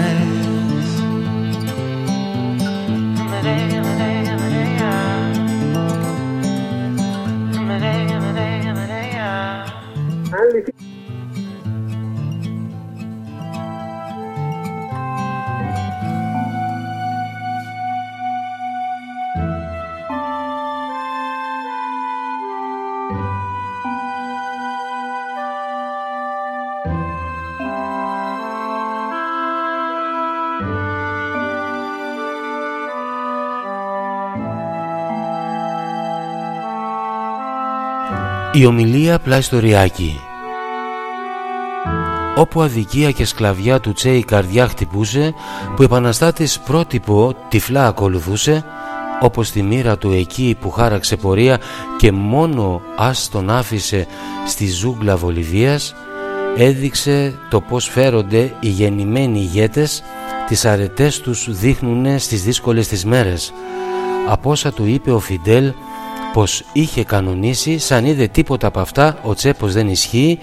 Μίλησε στους συντρόφους του που ήταν 50 από εθνότητες πολλές και βολιβίες ήταν εκείνοι που προτίμησαν να πορευθούν μαζί του οι αγνόκαρδοι οι μαρξιστές που θα ακολουθήσουν.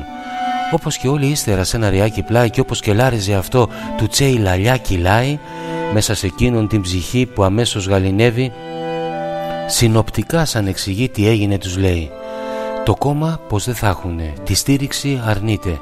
Ο Μόνχε την απέσυρε και μόνοι τους θα είναι. Γύρω από εκείνον κυκλικά τους λέει να αποφασίσουν ότι είναι όλοι ελεύθεροι να μείνουν ή να φύγουν. Όμως δεν έφυγε κανείς, είπαν μαζί του θα είναι, θα πολεμήσουν όλοι τους, μαζί του θα πεθάνουν και αφού αλλάξαν ασπασμούς και κάθισαν και πάλι, την επανάσταση εξηγεί ποιος λόγος επιβάλλει η φτώχεια και εκμετάλλευση της γης των αδυνάτων που οι δυνατοί ανάλγητα πατάνε επιπτωμάτων αυτά μαζί και άλλα πολλά τους λέει ήρθε η ώρα που οι μάχες θα αρχίσουν ο ένοπλος αγώνας που εκ νέου τον οργάνωσε με διαλεκτούς συντρόφους και για αρχηγούς προόριζε σε ομάδες με καμπόσους σαν τα σκυλιά ξοπίσω τους. Όταν οι μάχες άρχισαν στη ζούγκλα Βολιβίας και άγνωστο πως μαθεύτηκε του Τσέ η παρουσία, σαν τα ζαγάρια πίσω τους στρατιώτες ξαμολύσαν που σε ενέδρες έχαναν συνέχεια τη ζωή τους. Ενώ οι σύντροφοί του Τσέ συνέχεια αλλάζουν θέσεις και έξι μήνες πιο μετά η Σία όταν μαθαίνει ο Τσέ που νόμιζε νεκρό ο μισητός εχθρός της στη Βολιβία μάχεται και αντάρτικα οργανώνει με δράση αντέδρασε με μιας εκείνη αναλαμβάνει και αφού τη χώρα ελέγχανε το στρατηγό είχαν βάλει εκπαιδευτές και πράκτορες εκεί η Σία στέλνει μα και πρασινοσκούφιδες που είχαν διαπρέψει στον πόλεμο του Βιετνάμ τη ζούγκλα που γνωρίσαν κομμάτος Βολιβιανούς να εκπαιδεύσουν πήγαν ενώ επικήρυξαν το τζε την κεφαλή ζητώντας και τέτοιου είδους κυνηγούς ξοπίσω ξαμολώντας. Μη λυπηθούν τα κτίνη. Ενώ αμέσως άρχισε να τρέχει η προπαγάνδα όπως στη βρύση το νερό σε μύδια και ράδια ότι είναι επικίνδυνοι, βιάζουν και σκοτώνουν κλέβουν, παίρνουν αγαθά, οι αντάρτες δεν πληρώνουν. Όποιος τους δει και όποιος τους δει να πει στους αστυνόμους να καταγγείλει στις αρχές του τσέ τους δολοφόνους με αυτούς μην έχουν επαφές να μην τους κουβετιάζουν και ότι δεν το έχουν τίποτα οι αντάτες να τους φάξουν. Η προπαγάνδα πέτυχε με το λαό εναντίον για εκείνον που πολέμαν ο Τσέ και οι συντρόφοι του όπου τους βλέπαν χωρικοί εκείνους τους προδίδαν εκτός από ελάχιστους που αλήθειες ξεχωρίζαν. Έτσι στενεύει ο Κύριος σαν στο λαιμό ο βρόγχος και άρχισαν οι απώλειες να χάνουν συντρόφους μαζί και οι δυο εχμάλωτοι που έδωσε οδηγίες να πεταφέρουν στο Φιντέλ το μήνυμα σαν πήγαν. Όταν πιαστήκαν άρχισαν δεν άντεξε η ψυχή τους ο ένας είπε και πολλά προδίδοντας εκείνους που αγνοούσαν αρχικά και άργησαν να μάθουν στους δύο τι συνέβη και τα όσα θα ξεράξουν. Πραξικόπημα στη Βολιβία. Ο Τσε και η ομάδα του στα έρμα μονοπάτια μέσα στη ζούγκλα προχωρούν όταν αχούν τα ράδια. Έγινε πραξικόπημα λένε στη Βολιβία πως ο Μπαριέντο στρατηγός πήρε την εξουσία της χώρας της χουντόπληκτης της πιο φτωχής από όλες όλη την Νότια Αμερική η πρώτη από τις πρώτες. Τόσα πραξικοπήματα όσα η Βολιβία σε όλη τη Λατινική δεν έχει άλλη καμία χωρίς καμιά αντίσταση, αντίδραση από τον κόσμο ούτε του μόνχε οι μαρξιστές δεν βγήκανε στους δρόμους μα και τα όπλα δεν μπορεί ούτε διαμαρτυρία για την τιμή του κόμματος δεν κάνει μια πορεία μα κάνει το αντίθετο να εμποδίσει όλους ποθούν να ακολουθήσουν του Τσέ και τους συντρόφους τους μαρξιστές που έλεγχε στο κόκκινο το κόμμα για να μην σπάσουν τη γραμμή και άλλα πολλά ακόμα. Σαν έτοιμος από καιρό ο Τσέ και θαραλέος. Οι Φαρισαίοι γραμματείς μες στους ναούς κομμάτων, οι βολεμένοι βολευτές για το λαιό δεν νοιάζουν. Σαν οι μονόφθαλμοι τυφλούς στον κόσμο οδηγούνε, από γκρεμό σε άλλο γκρεμό το φως μέχρι να δούνε. Αν και το πραξικόπημα δεν μοιάζει ακόμα ένα και ο νέος ο δικτάκτορας σαν είπανε τα νέα, στην πρώτη από τις δηλώσεις του για τους αντάρτες λέει προσωπικά ανέλαβε το τέλος τους να φέρει. Φαίνεται έπιασε δουλειά. Η Αμερικανοσία και αναζητεί μανιωδό στο τζε στη Βολιβία που αλλιώς τον κόσμο ονείρεται να τον ελευθερώσει και τη ζωή του ενέχειρο με πείγνωση έχει δώσει σαν έτοιμος από καιρό μαζί και θαραλέος που έκανε σκοπό ζωής σαν άκουσε το νέο ετοίμασε απιστολή μαζί με τους συντρόφους αυτοί που προωθήσανε στα μίντια του τόπου.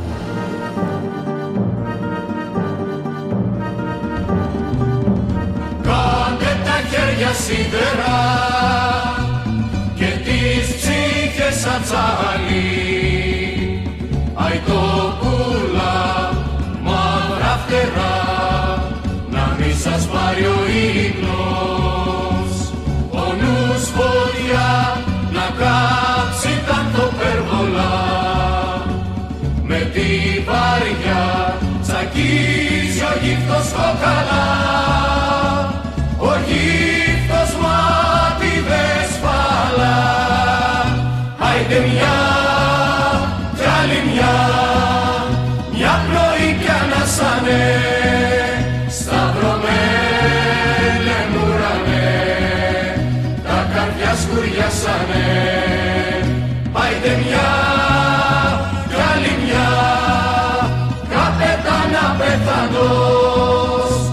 ζωή σωστά βραϊτός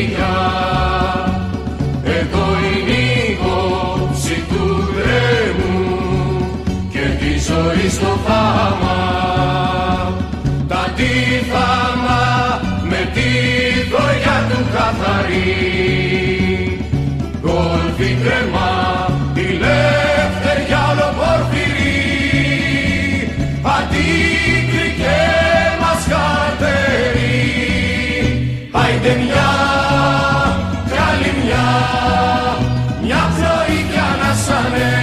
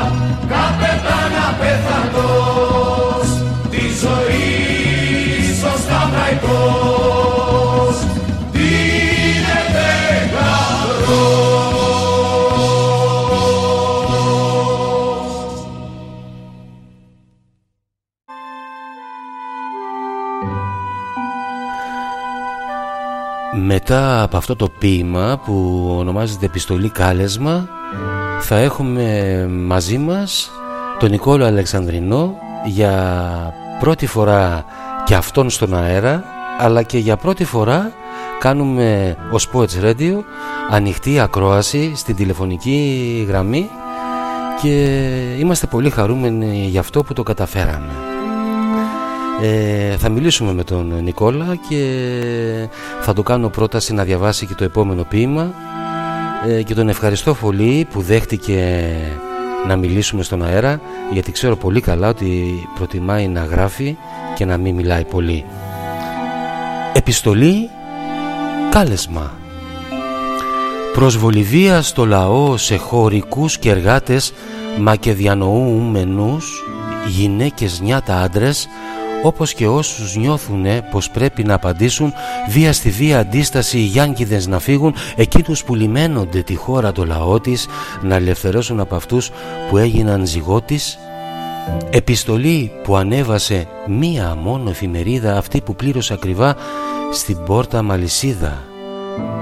Μα απ' όλα, τα πιο, μα απ' όλα το πιο φοβερό και θλιβερό συνάμα στη Βολιβία επέτυχε η τόση προπαγάνδα από το λαό ελάχιστοι το τζέ να ακολουθήσουν που πήρανε το όπλο τους μαζί του πολεμήσαν όπως χιλιάδες κουβανοί και η σύγκριση με εκείνους μοιραία και αναπόφευκτη μελαγχολία ίσως πόσο πολύ διαφέρουν οι δύο επαναστάσεις το δείχνει η κατάληξη η μία και της άλλης. Πως να κερδίσει η λευτεριά λαός που δεν παλεύει Όσοι δεν βλέπουν τα δεσμά για σκλάβοι γεννημένοι Ένας λαός που αγνοεί ότι δουλειά δουλεία δεν διαφέρουν πουθενά Αξίζει η ελευθερία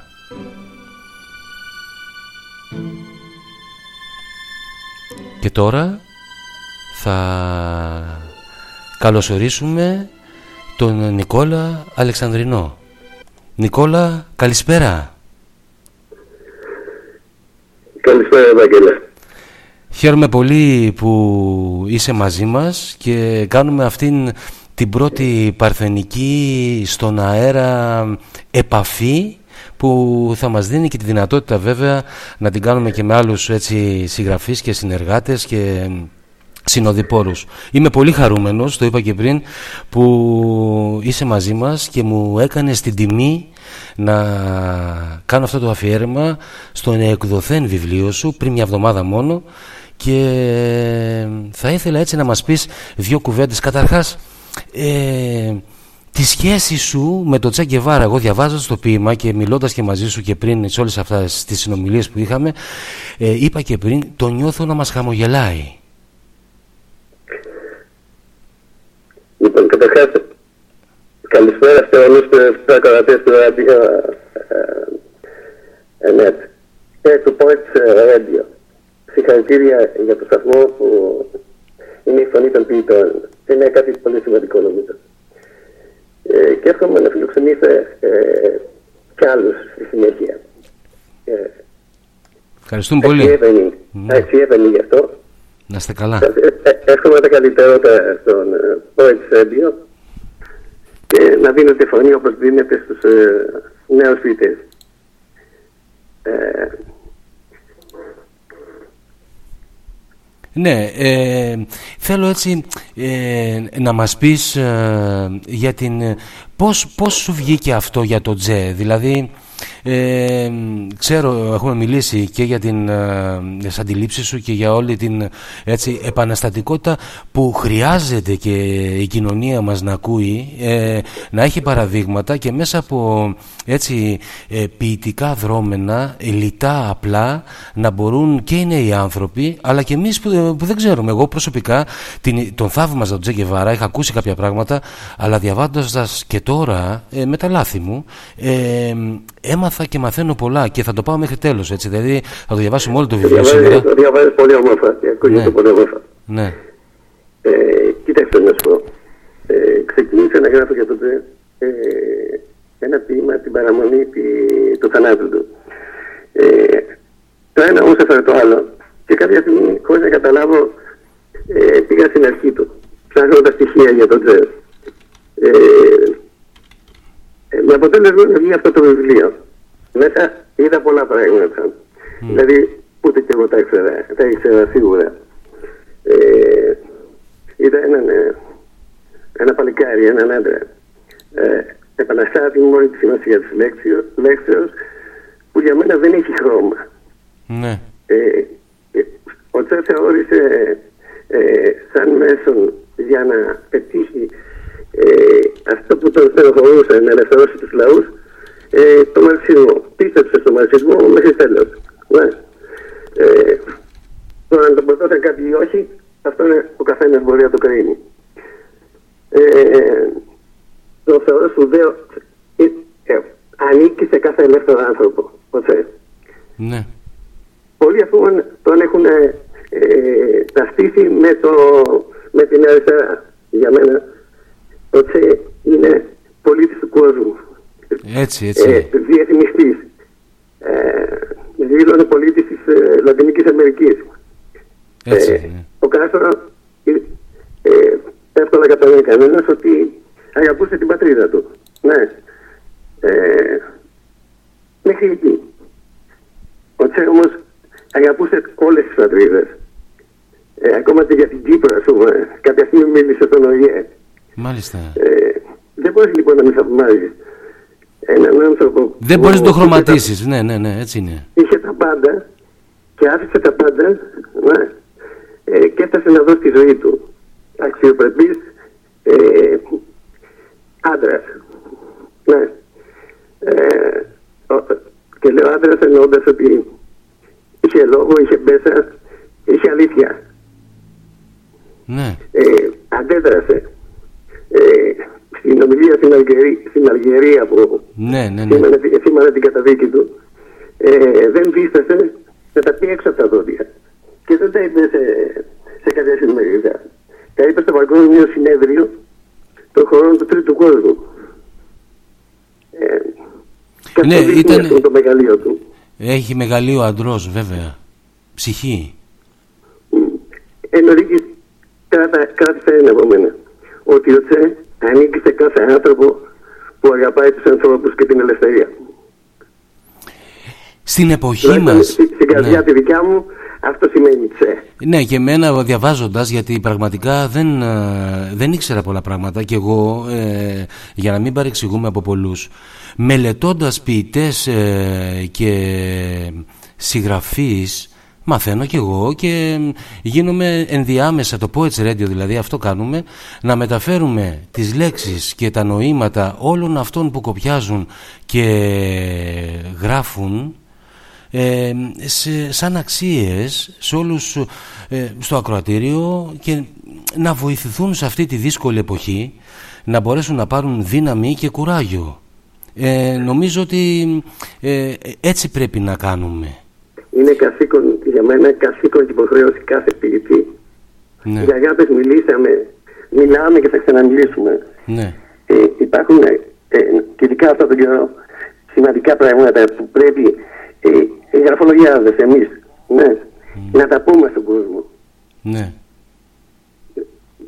Καθήκον και υποχρέωση νομίζω. Πρέπει, πρέπει, να, πρέπει να υπάρχει φωνή επιτέλους και όλοι αυτοί οι νέοι δημιουργοί και που, που θέλουν και μπορούν να μέσα από εμάς, αλλά και από από αλλού ε, εμπροκειμένοι που μας ακούνε ευχαρίστως ε, τον ε, γραπτό τους λόγο να τον κάνουμε προφορικό και να διασπαρεί σε ψυχές και να δώσουν δύναμη. Ε, Ακριβώς αισιοδοξία. αισιοδοξία. Η μιζέρια ότι εντάξει ναι, ε, είμαστε σε κρίση, ε, μας έχουν ε, το συμπάτιο σχίσει, ξεσχίσει ναι, σαν λαό. έτσι και ακριβώς. Στα χώρα. Ε, Οκ, είναι γεγονός. Και μετά εμείς τι κάνουμε; Νομίζω ότι Κοιτάμε. η επανάσταση η δική μας πρέπει να είναι μέσα από τον πολιτισμό, μέσα από τις υγιές, υγιείς φωνές πνευματικών ανθρώπων, μουσικών, καλλιτεχνών είναι η επανάσταση της τέχνης εκεί που είναι φως και εκεί αυτό δεν μπορούν να το πιάσουν ε, και αυτό υπάρχει σε, στην ψυχή του Έλληνα και ξέρεις όταν ο Έλληνας πιέζεται τότε βγάζει τον καλύτερο του εαυτό και είναι πολλοί που έχουν πιεστεί και, όταν, ναι, όταν, ναι. όταν μονιάζει, Βαγγελή, Ναι. όταν είμαστε ενωμένοι. Γράφω τώρα τη Μακεδονιάδα για τη Μακεδονία. Βέβαια. Και κάπου, και κάπου λέω ότι ο Αλέξανδρος με πανσαρατιά ελληνική ναι. κατάφερε τα πάντα. Όπως ο Αγαμέμνονας, ναι. Βέβαια, Ακριβώς βέβαια. Όπως ο Αγαμέμνονας, ε, με την τρία. Ότι οι Έλληνες ενωμένοι μπορούμε να καταφέρουμε τα απίστευτα πράγματα. Διχασμένοι όμως μπορούμε να καταφέρουμε να, να κυλάει το αίμα μας όπως τον εμφύλιο. Μα αυτό είναι και η ιστορία, επαναλαμβάνουν, Ναι. ξέρουν που πονάμε και έτσι κάνουν πάντα. Ε, όχι μόνο σε εμάς, εμείς περισσότερο γιατί είμαστε και πε, περίεργος λαός. Εύκολα ο ένας τρώει τον άλλον και στην καθημερινότητα πια. Και αυτό πρέπει να το καταλάβουμε και να αλλάξουμε λίγο ρότα γιατί έχονται και παιδιά από πίσω. Έχουμε παιδιά, έχουμε κόσμος. Δηλαδή, ε, τι, τι, τι μηνύματα θα πάρουν από εμάς, αν δεν κάνουμε μια κίνηση ενωτική όλοι μαζί, έτσι δεν είναι; Ακριβώς, κοίτα, πρέπει να εστιάζουμε σε αυτά που μας ενώνουν και όχι σε αυτά που μας χωρίζουν. Έτσι ακριβώς. Ναι, αυτό εδώ ο Τσε ήταν ένα ακροβάτημα.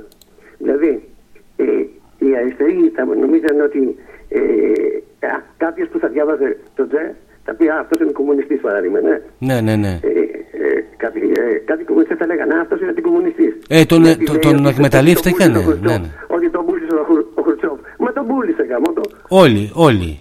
Μα γι' αυτό και ε, ε, δο- έχουν δώσει στο Τζέ μια κομμουνιστική χρειά και τα κόμματα ως επαναστάτη και λοιπά και έχουν πατήσει πάνω του. Νομίζω, νομίζω Ναι, ναι. ότι αυτό είναι, είναι, ε, ε, δεν είναι σωστό. Ανήκει σε όλους. Σε όλους μας, όλους Είναι ανήκει. πρότυπο επαναστάτη για όλους. Και επιτέλους αυτά τα κόμματα τι κάνανε βρε Νικόλα μου; Δηλαδή χωρίσαν το λαό, Ολυμπιακός Παναθηναϊκός, ε, ΠΑΟΚ Βουλγαρία, ε, Πασόκ Νέα Δημοκρατία, ξύλο, φασαρίες, ε, ο καθένας στα κονάκια του. Τέλος πάντων, ε, να μην εκφέρουμε πολιτικό λόγο, όλοι ξέρουμε τι ακριβώς συμβαίνει, έτσι είναι. Ε, το θέμα είναι να δημιουργηθούν αυτές οι, οι ενότητες εντός εισαγωγικών, αυτές οι ομάδες, πυρήνες. Να εστιάσουμε σε αυτά που Μπράβο. μας ενώνουν. Μπράβο. Αυτό είναι το μυστικό. Ναι, ναι. Αυτό. Η, ψη- το, ψ- η- της ψυχής μας το μυστικό. Της ψυχής μας το μυστικό. Του Έλληνα η ψυχή να ενωθεί και να αφήσει τα συμφέροντα. Τους γένους μας, τους γένους μας, τις φιλίες μας. Ναι. Ναι, πρόσφερε τόσα στον κόσμο. Δεν είναι κακό. Ε, Μας, ε, ε, μας πλέκουν επένδυση οι ξένοι και εμείς ε, ε, ντρεπόμαστε να πούμε ότι είμαστε περήφανοι για τους ε, προγόνους μας. Και έρχονται οι, ε, οι, οι Σκοπιανοί, ναι, και λένε η Μακεδονία είναι, λι- είναι ξέρω εγώ, ε, απόγονοι. Δηλαδή, ε, ε, ανιστόρυτα, ανιστόρυτα τελείως. Καλά με τη Μακεδονία ε, έχουμε τραβήξει πάρα πολλά, ξέρουμε τι πάνε να κάνουν. Ε, νομίζω ότι δεν θα προλάβουν να κάνουν τίποτα και εμείς όμως πρέπει να φωνάζουμε και πρέπει να πιστεύουμε και να ξέρουμε την ιστορία μας και να την προστατεύουμε. Ναι, κοίταξε, ε, νομίζω, Βαγγέλη, Ναι. Ευαγγέλε, Ναι. ε, ε, αγνοούμε την, ε, σι- τη σημασία των λέξεων, Ναι βέβαια. ε, την έννοια των λέξεων. Παράδειγμα, λέμε η Μακεδονία είναι ελληνική και μας λένε Greece τε μας. Greece και Greek. Greece. Για άκου το λίγο. Ναι, ναι, ναι, ναι, ναι, ναι. Greece. Ε, Ε, βέβαια. ε, ο σκύλος έχει λόξιγκα. Greek. Ναι, το ξέρω, το ξέρω, το ξέρω. Λοιπόν, ε, όλα αυτά, ενώ άκου το ελά, ε, έβυχο, μελωδικό, το λα, λα, ναι. Ε, βέβαια. Λοιπόν, δεν, είναι- ε, ενώ στην Ευρωπαϊκή Ένωση, πόσοι Έλληνες ξέρουμε ότι στην Ευρωπαϊκή Ένωση ο, ο Γιώργος Καραμαλής έβαλε την, τη χώρα μας με το όνομα Ελλάδα και Έλληνες. Και γιατί μας λένε Greeks. Ναι, είναι μεγάλη ιστορία. Οι λέξεις παίζουν πάρα πολύ μεγάλο ρόλο. Γι' αυτό Έχουν, και ναι, υπάρχει πρόβλημα ναι. και στην παιδεία. Γι' αυτό και υπάρχει πρόβλημα παντού. Στη γλώσσα μας έχουν χτυπήσει και στην οικογένεια ε, και προσπαθούν να χτυπήσουν και την ιστορία. Αυτό είναι γνωστό άλλωστε. Γι' αυτό και εμείς πρέπει σε αυτά να εστιάζουμε και μ, σαν κρυφό σχολείο να διασπείρουμε ε, γνώση. Να, να γράφουμε τις αλήθειες, Μπράβο, να τις ενημερώνουμε τον αλήθειες. κόσμο, με λόγια απλά, κατανοητά. Έτσι, απλά. Και να δίνουμε δύναμη. Θα μας κάνεις ε, τη χάρη να μας ε, απαγγείλεις το επόμενο Συγγνώμη μια... αν, εκου- ε, αν ε, κούρασα το... Όχι, το- όχι. ναι. Ε, Σε και ευχαριστώ για μένα, πολύ. ε, όχι Νικόλα, και για μένα επειδή ευχαριστώ είναι η πολύ, πρώτη... Τίποτα, τίποτα. Και εγώ σε ευχαριστώ. Ξέρεις ότι σε αγαπάω πάρα πολύ. Έχουμε μιλήσει πάρα πολύ και έχουμε και συγκινηθεί Αυτά τα ιδέα, και ναι. έχουμε γελάσει. Η εκτίμηση και η αγάπη. Ναι. Ε, δε- και για μένα είναι πρωτόγνωρο τώρα γιατί είναι και η πρώτη μου έτσι online στον αέρα συνομιλία. Να μας συγχωρέσουν και οι ακροατές μας που είναι πάρα πολύ σήμερα και θέλω να τους ευχαριστήσω. Μας τιμάτε ιδιαίτερα. Ε, να μας συγχωρέσουν για τυχόν λάθη. Ε, προσπαθούμε ό,τι μπορούμε παιδιά να μεταφέρουμε λέξεις και αλήθειες, να κάνουμε κάτι διαφορετικό και, στο, Poe- και σαν Poets Radio, όλη η ομάδα του Poets Να Radio. έρθουμε πιο κοντά, σαν, Έτσι. ε, να ενωθούμε. Να ενωθούμε, να ενωθούμε. Εδώ είμαστε μια αγκαλιά. Όλοι είναι οι καλλιτέχνες, όλοι είναι οι ποιητές. Μπορούν στο mail της εκπομπής να μας δώσουν τα στοιχεία και σιγά σιγά να περάσουμε να γίνουμε μια μεγάλη ομάδα σε μια πολύ δύσκολη εποχή. Το Poets Radio, αυτό θέλω να πω, Νικόλα. Το μπορεί Ναι. να γίνει φάρος ε, της κρίσης. Έτσι ακριβώς. Ευαγγελέ. Ήδη βγαίνουμε, είναι σαν Poets Radio. Poets Radio δεν υπάρχει παγκοσμίως. Δηλαδή, μπορεί με μια έρευνα στο Google να το δείτε τι ακριβώς συμβαίνει. Και εμείς έχουμε εκπλαγεί, μας δόθηκε ως δώρο. Δεν το κυνηγήσαμε. Ήταν μια λέξη δώρο που αυτή η λέξη μπορεί να τραβήξει όλους τους ποιητές, όλους τους καλλιτέχνες ως μια φωνή ελληνική να ακουστεί παγκόσμια Ναι, παιδιά. και υπάρχουν, υπάρχουν, Και τα υπάρχουν έργα σας. Πολύ αξιόλογοι γραφολογιάδες. Ναι. Και να πάρουν και φωνή και να, με, η τεχνολογία μας δίνει τώρα τέτοιες ε, ικανότητες και δυνάμεις όπως έλεγε ο Κάστρο πρέπει οπωσδήποτε την, να μελετάμε την ε, τεχνολογία γιατί κερδίζει τη φύση μας και ενώνει ανθρώπους. Τώρα χωρίς ας πούμε το facebook που πολλοί το κατηγορούν θα είχαμε βρεθεί εμείς θα είχε δημιουργηθεί το Poets Radio αν είναι δυνατόν έτσι. Και ο Πορφύριος έλεγε και ο Πορφύριος δεν έλεγε ρε παιδιά πούμε δαιμονοποιήσουμε το, το ίντερνετ τώρα είναι δυνατόν ας πούμε έχεις μαχαίρι τώρα θες να σφαχτείς θες να σφάξεις κόψε και φάε και ο καθένας μπορεί να κάνει ό,τι θέλει εδώ είναι παγκόσμιο δεν είναι, δηλαδή, δεν μπορούμε να κατηγορήσουμε κανένα ότι έκλεψε, μας έκλεψε ή κάνει κάτι άλλο. Έτσι δεν είναι. Αυτό ήταν, ναι, ήταν μια προκατάληψη ε, σε, ε, για όλους μας. Ναι. για μένα ήταν. Ε, με την έννοια ότι παρακολουθούν τα πάντα και τέτοια. Ω που είδαμε ότι. Εκεί τι έχουμε να κρύψουμε τίποτα. Α παρακολουθούν. παρακολουθούν από χίλιε μεριέ. Δηλαδή η ελευθερία, η προσωπική ελευθερία ε, έχει πετάξει το πολλό. Ναι. Ε, και όπως και οι επαναστάσεις δεν έχουν καμία τύχη. Όχι, ναι. όχι. Δεν, δεν υπάρχει. Ναι, βέβαια. Μακριά. Η, η, επανάσταση μπορεί να γίνει μόνο εσωτερική. Με, με νόηση. Έτσι, έτσι. Με γνώση. Έτσι, νόηση, ενσυναίσθηση και μέσα μας. Αν μέσα ο καθένας αλλάξει μία λέξη ε, ενός καλλιτέχνη, ενός ποιητή, ενός συγγραφέα, μία λέξη στο χρόνο και στο περιβάλλον του καθενός μπορεί να του δώσουν ανάσταση, να βοηθηθούν όπως ο, και εγώ έχω βοηθηθεί έντονα από αναρτήσεις φίλων εδώ πέρα πριν 6, 7, 8 χρόνια, όταν περνούσα δύσκολα. Πέρασα και εγώ τις μπόρες μου, όπω όλοι περνάμε μπόρες και ακόμα περνάμε. Πάντα, πάντα όμως παίρνω δύναμη, γι' αυτό και φωνάζω δύναμης. Και αυτή η δύναμη θέλω, θέλω να, να, να, να πηγαίνει σε όλους, στις ψυχές τους, παιδί μου. Χωρίς ε, ε, κάποιο ιδιαίτερο, χωρίς συμφέρον, χωρίς ιδιοτέλεια να μαζευτούμε όλοι μαζί και να γίνουμε ε, φως, οι λέξεις και οι γραφές παντού. Δύο, δύο λέξεις, δύο λέξεις. Ναι. Ενωμένοι, ενωμένοι και αγαπημένοι. Έτσι ακριβώς. Λέω, έχω πει, έχω Για να δούμε. Λέω, θαυμάζω και ζηλεύω τους Εβραίους. Και μου λένε, μα, τους Εβραίους. Ναι, ναι, ναι. ναι. Αλλά και άλλοι λαοί, και άλλοι λαοί, όχι μόνο οι Εβραίοι. Για, για ποιο λόγο το, λέω τους Εβραίους και επιμένω. Γιατί, γιατί αγαπάνε την πατρίδα τους και γιατί βοηθάει ο ένας τον άλλον. Έτσι. Όταν βλέπουμε να βγάζουμε τα μάτια μας εμείς ναι, και ναι. να ψάχνουμε ευκαιρία να μαλώσουμε σαν, σαν τα κοκόρια. Με ναι. τρελαίνει και λέει γιατί, γιατί, γιατί; Ε, βέβαια, βέβαια. Λοιπόν, αγάπη και ομονία. Και δύναμης, και δύναμης. Λοιπόν, ε, θα μας κάνεις την τιμή να μας διαβάσεις το μια απουσία με αναπάντε ερωτήματα ναι, ναι, και Ραούλ Κάστρο. Τώρα μου έβαλες στο χώρο. Σε ευχαριστώ πολύ. Ε, και με ένα αλήθεια η γνώσα μου, θα μπορούμε να μιλάμε ώρε. Ε, Μα ακούνε πάρα πολύ ε, και συγκεκριμένα από, από έξι χώρες μου δείχνει το καντράν είναι παραπάνω όταν δείχνει έξι συνεχώς είναι τρεις φορές παραπάνω και πάνω από 120 άτομα σε πάνω από 200 πόλεις ναι. χαιρετισμούς σε όλους ναι. λοιπόν Πάμε να μας πεις, να μας κάνεις την τιμή να μας διαβάσεις το μια απουσία. Το επόμενο, το επόμενο έχει να κάνει με, την, με το ρόλο του Κάστρο. Ναι. Τη ζωή του Τσε. Ναι. Ε, το τίτλος είναι μια απουσία με αναπάντητα ερωτήματα και ο Ραούλ Κάστρο. Ναι. Σε αυτό το ποίημα το ρολάρω το, το Ραούλ Κάστρο γιατί έτσι νιώθω. Ε, αρχίζει, αρχίζουμε. Ενώ περνάει ο καιρός και ήρθε το καλοκαίρι του τσε μακρύναν τα μαλλιά, το ίδιο και το γέννη. Έγινε, έγινε όπως ήταν ο άντρας με το άστρο, όταν στην Κούβα γκρέμισαν τη Χούντα με τον Κάστρο.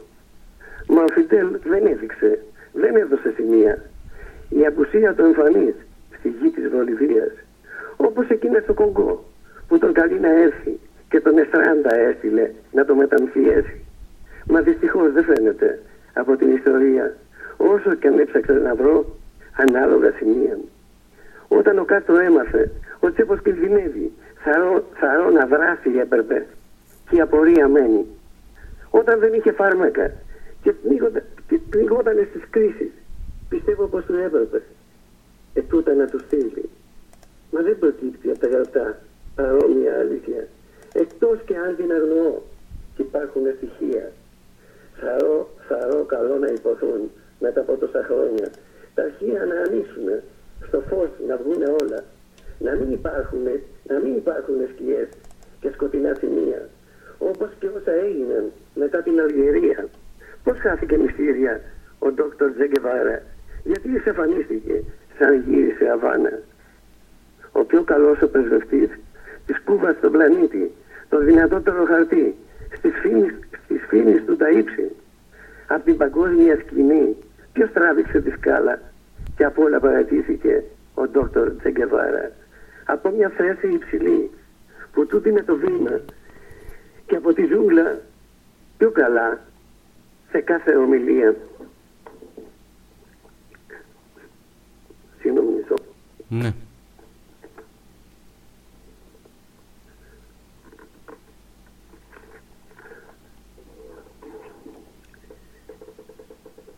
Και από τη ζούγκλα πιο καλά σε κάθε ομιλία. Σαν διπλωμάτης πιο καλά από ό,τι επαναστάσεις. Από ό,τι επαναστάτης να αφυπνίσει τους λαούς, τα δουλικά τα κράτη. Να εγεί, να εγείει το συλλογικό, το είναι του ανθρώπου, όπως το βήμα των αθνών, με το σπαθάτο λόγο. Παράλογο, παράδοξο, με επιλογή, με επιλογή δεν μοιάζει. Ο ίδιος να παραιτηθεί. Με άκερο φαντάζει από την παγκόσμια σκηνή, ως ένα αποχωρήσει. Ίσως η κούβα μη χαθεί, εκείνη για να ζήσει. Μη σβήσει η επανάσταση, ο άντρας με το άστρο, μετά από όσα είπανε με το φυτέ τον κάστρο. Τι ακριβώς δεν ξέρουμε, όμως πολλά σημαίνει ότι, συμφών, ότι συμφώνησε ο Τσε μαζί και η Μαρμένη. Το μονοπάτι κίνησε και η δόξα του το ίδιο όταν γλιτώνει από το Κογκό αθανασία εκείνος. Στη Βολιβία από Φιντέλ αντί, αντί στην Αρζετίνα που αμοιβαίο, που αμοιβαίο φρόνιμο να, προ, να πρόπεμπε θα ήταν ετούτο ακόμη, ένα, ετούτο ακόμη ένα γιατί. Και αρχεία αν υπάρχουν να ανοίξουν, να φωτίσουν τα περιτσέ και κάστρο σκιές να μην υπάρχουν καλό για τέτοιους άντρες χρόνο μας άφησε ο Φιντέλ δεν φρόντισε για δάστες. Εάν τα αρχεία δυνατούν θα υπάρχει κάποιος που τα έχει ζήσει από κοντά Ραούλ τον λένε Κάστρο τα ιστορικά αναπάντητα σαφώς και τα γνωρίζει ήταν πλάι, ήτανε πλάι και στους δυο. Τον έχω συναντήσει την ιστορία γράφοντας του Ερνέστο Τζεγκεβάρα σε φωτοπάμπολες μαζί από αρχή αντάμα. Είδα δεν μίλησε ποτέ. Μα πρέπει να το κάνει. Προτού να είναι πια αργά. Η ώρα πριν περάσει. Ε, Νικόλα μου, Γεώργιε δηλαδή, αγαπημένε, θα ήθελα να σε ευχαριστήσω πάρα πολύ. Όμως, ξέρεις, σκέφτηκα κάτι. Ε, η ώρα έχει πάει 12 παρα 10. Να μην κουράσουμε τον κόσμο και να μου δώσεις την υπόσχεση. Σκέφτηκα δηλαδή να κάνω και την άλλη Κυριακή να συνεχίσουμε το υπόλοιπο βιβλίο. Είμαστε στη μέση ακριβώς. Εγώ περίμενα ότι θα το κατάφερα, αν και διάβαζα γρήγορα, ξέρω εγώ, να, να τα πω έτσι, να περάσω τις λέξεις με ενθουσιασμό, γιατί ήμουν πάρα πολύ χαρούμενος. Ε, Θέλω να, να το κάνουμε και την άλλη εβδομάδα αυτό, δηλαδή να ξεκινήσουμε από το επόμενο μετά. Ναι, ε, ναι, εντάξει, κάτι θα πει και εσύ. Τώρα, αφού το.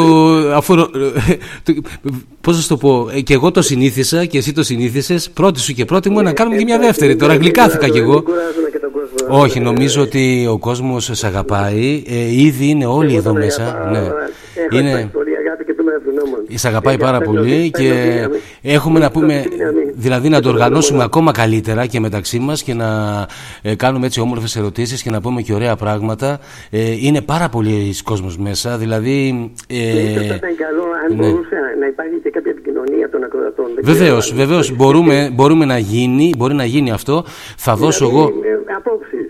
Ναι, ναι, θα δούμε πώς μπορεί να το κάνουμε. Ε, θα, θα πάρω εγώ ένα τηλέφωνο συγκεκριμένο το οποίο θα το έχω προσωπικά και θα το προτείνω και σε όλους τους παραγωγούς να πάρουν μια κάρτα η οποία θα είναι ένα τηλέφωνο το οποίο θα βγαίνει στον αέρα και αναλόγως με την εκπομπή τους ε, και θα γίνεται ανάρτηση να μπορούν να κάνουν και κάποια αφιέρωση αν θέλουν γιατί δεν θέλουμε να έχουμε chat στο ε, ραδιόφωνο των ποιητών ναι, ναι, ναι.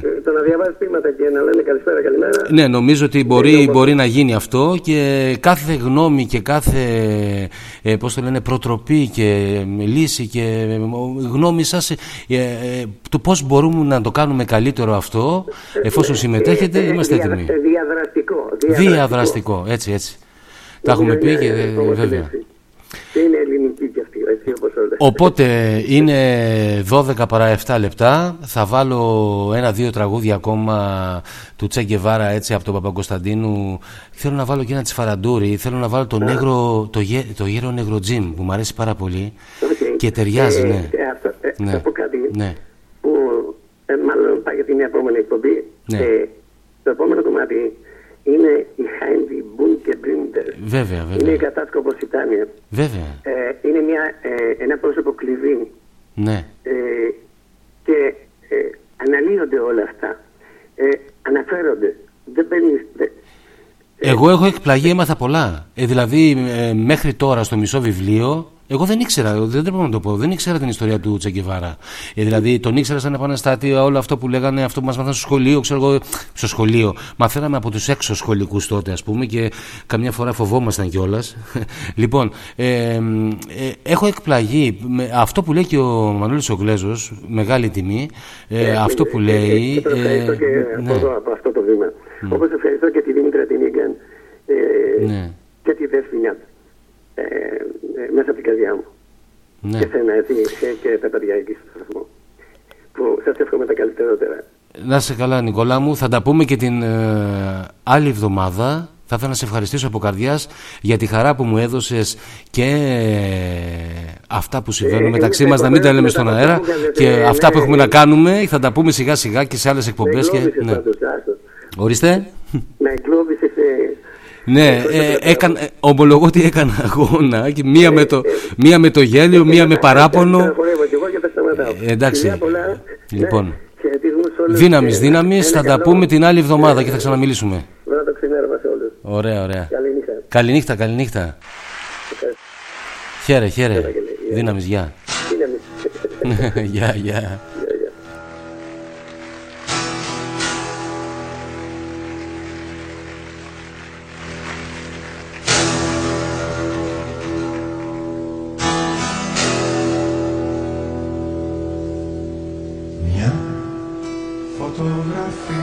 Σου. Ήρθε και σε μένα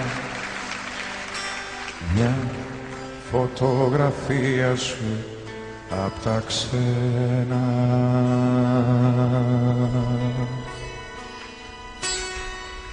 Απ' αυτές που κρατάνε οι φοιτητές Boys Radio, Ευάγγελος Πέπας ε, Σας ευχαριστούμε όλους παιδιά που είστε εδώ. Είναι συγκλονιστική η παρουσία σας.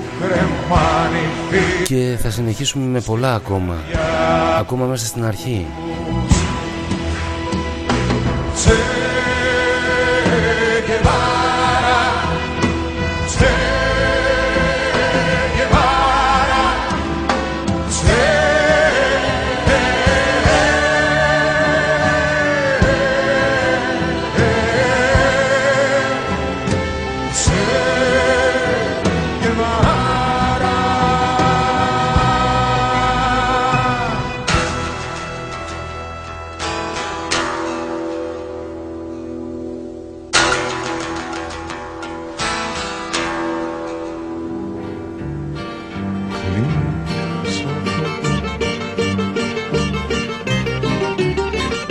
Ποιο στη ζωή μου, Μαρία Φαραντούρη. 12 παρά 3 λεπτά. Ποιος την κυνηγά να την ξεμοναχιάσει μες στη νύχτα. Ουρλιάσουν και σφυρίζουν φορτηγά έχουν πιάσει μες στα δίκτυα. Για κάποιον μες στον κόσμο είναι αργά. Ποιος στη ζωή μου, ποιος την κυνηγά. Ποιος στη ζωή μου, ποιος την κυνηγά;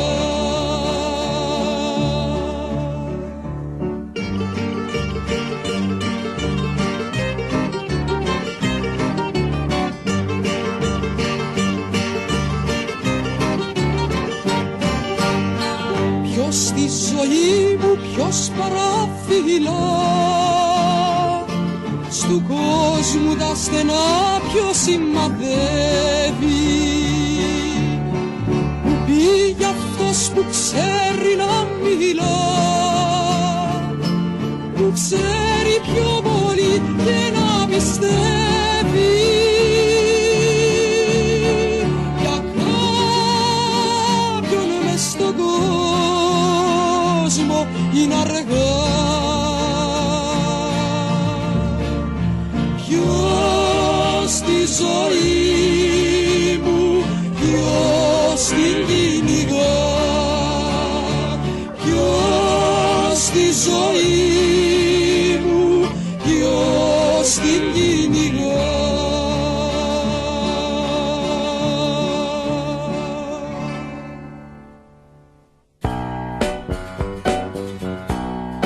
όπως ε, σας είχα υποσχεθεί θα τελειώσουμε με τον ε, Γέρο Νέγκρο Τζιμ Ένα τραγούδι που μου αρέσει πάρα πολύ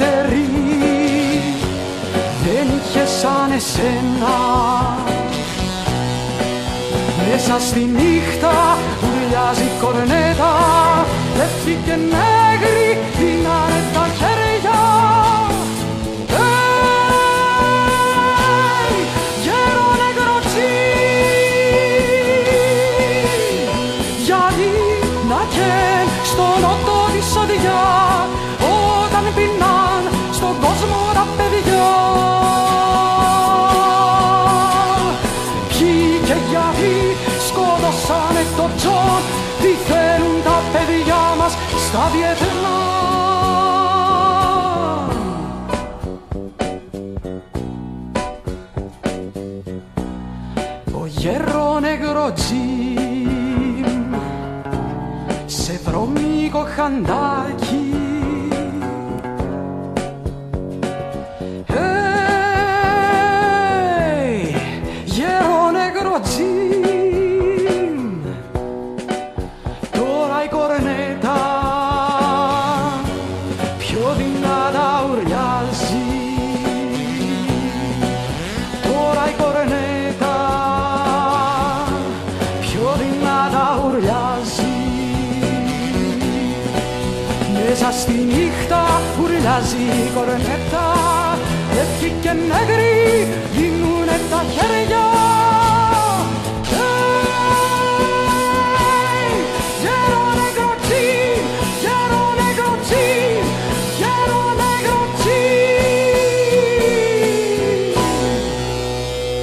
Θα ήθελα από καρδιάς ε, να σας ευχαριστήσω όλους και όλες που ήσασταν μέχρι και αυτή την ώρα μαζί μας και μας κάνετε την τιμή να μας ακούσετε και να μας δώσετε δύναμη και χαρά πολύ μεγάλη. Θέλω να ευχαριστήσω τον φίλο και αδελφό Νικόλα Αλεξανδρενόβο άλλη, για άλλη μια φορά για την τιμή που μου- που μου έκανε να παρουσιάσω το βιβλίο του «Η ποιητική ιστορία του Τσεκεβάρα» το μισό γιατί και την άλλη εβδομάδα όπως ακούσατε θα είμαστε μαζί σας σε 9 η ώρα για 3 ώρες να παρουσιάσουμε το υπόλοιπο. Ε, σας εύχομαι από καρδιάς ε, καλή εβδομάδα με χαρά, με δύναμη ε, να γευόμαστε την κάθε στιγμή παιδιά. Ε, συνήθως λέμε στην αρχή της χρονιάς χρόνια πολλά, καλή χρονιά με υγεία, ευτυχία κλπ. Στην αρχή της εβδομάδας λέμε καλή εβδομάδα παιδιά δύναμης να είστε καλά ξέρω εγώ την επόμενη μέρα λέμε καλημέρα τι κάνεις να έχεις μια καλή μέρα οι παλιοί λέγανε να έχεις καλή ώρα, ώρες παιδί μου και μας φεύγει η στιγμή. Και εύχομαι σε όλους μας ε, να σκύψουμε μέσα μας και να μπορούμε να γευόμαστε την κάθε στιγμή ε, αναστάσιμα και χαρούμενα. Καλή εβδομάδα σε όλους. Ε, την Παρασκευή θα είμαστε μαζί 9 με 10 και την Κυριακή πάλι 9 με 12. Καλό σας ξημέρωμα.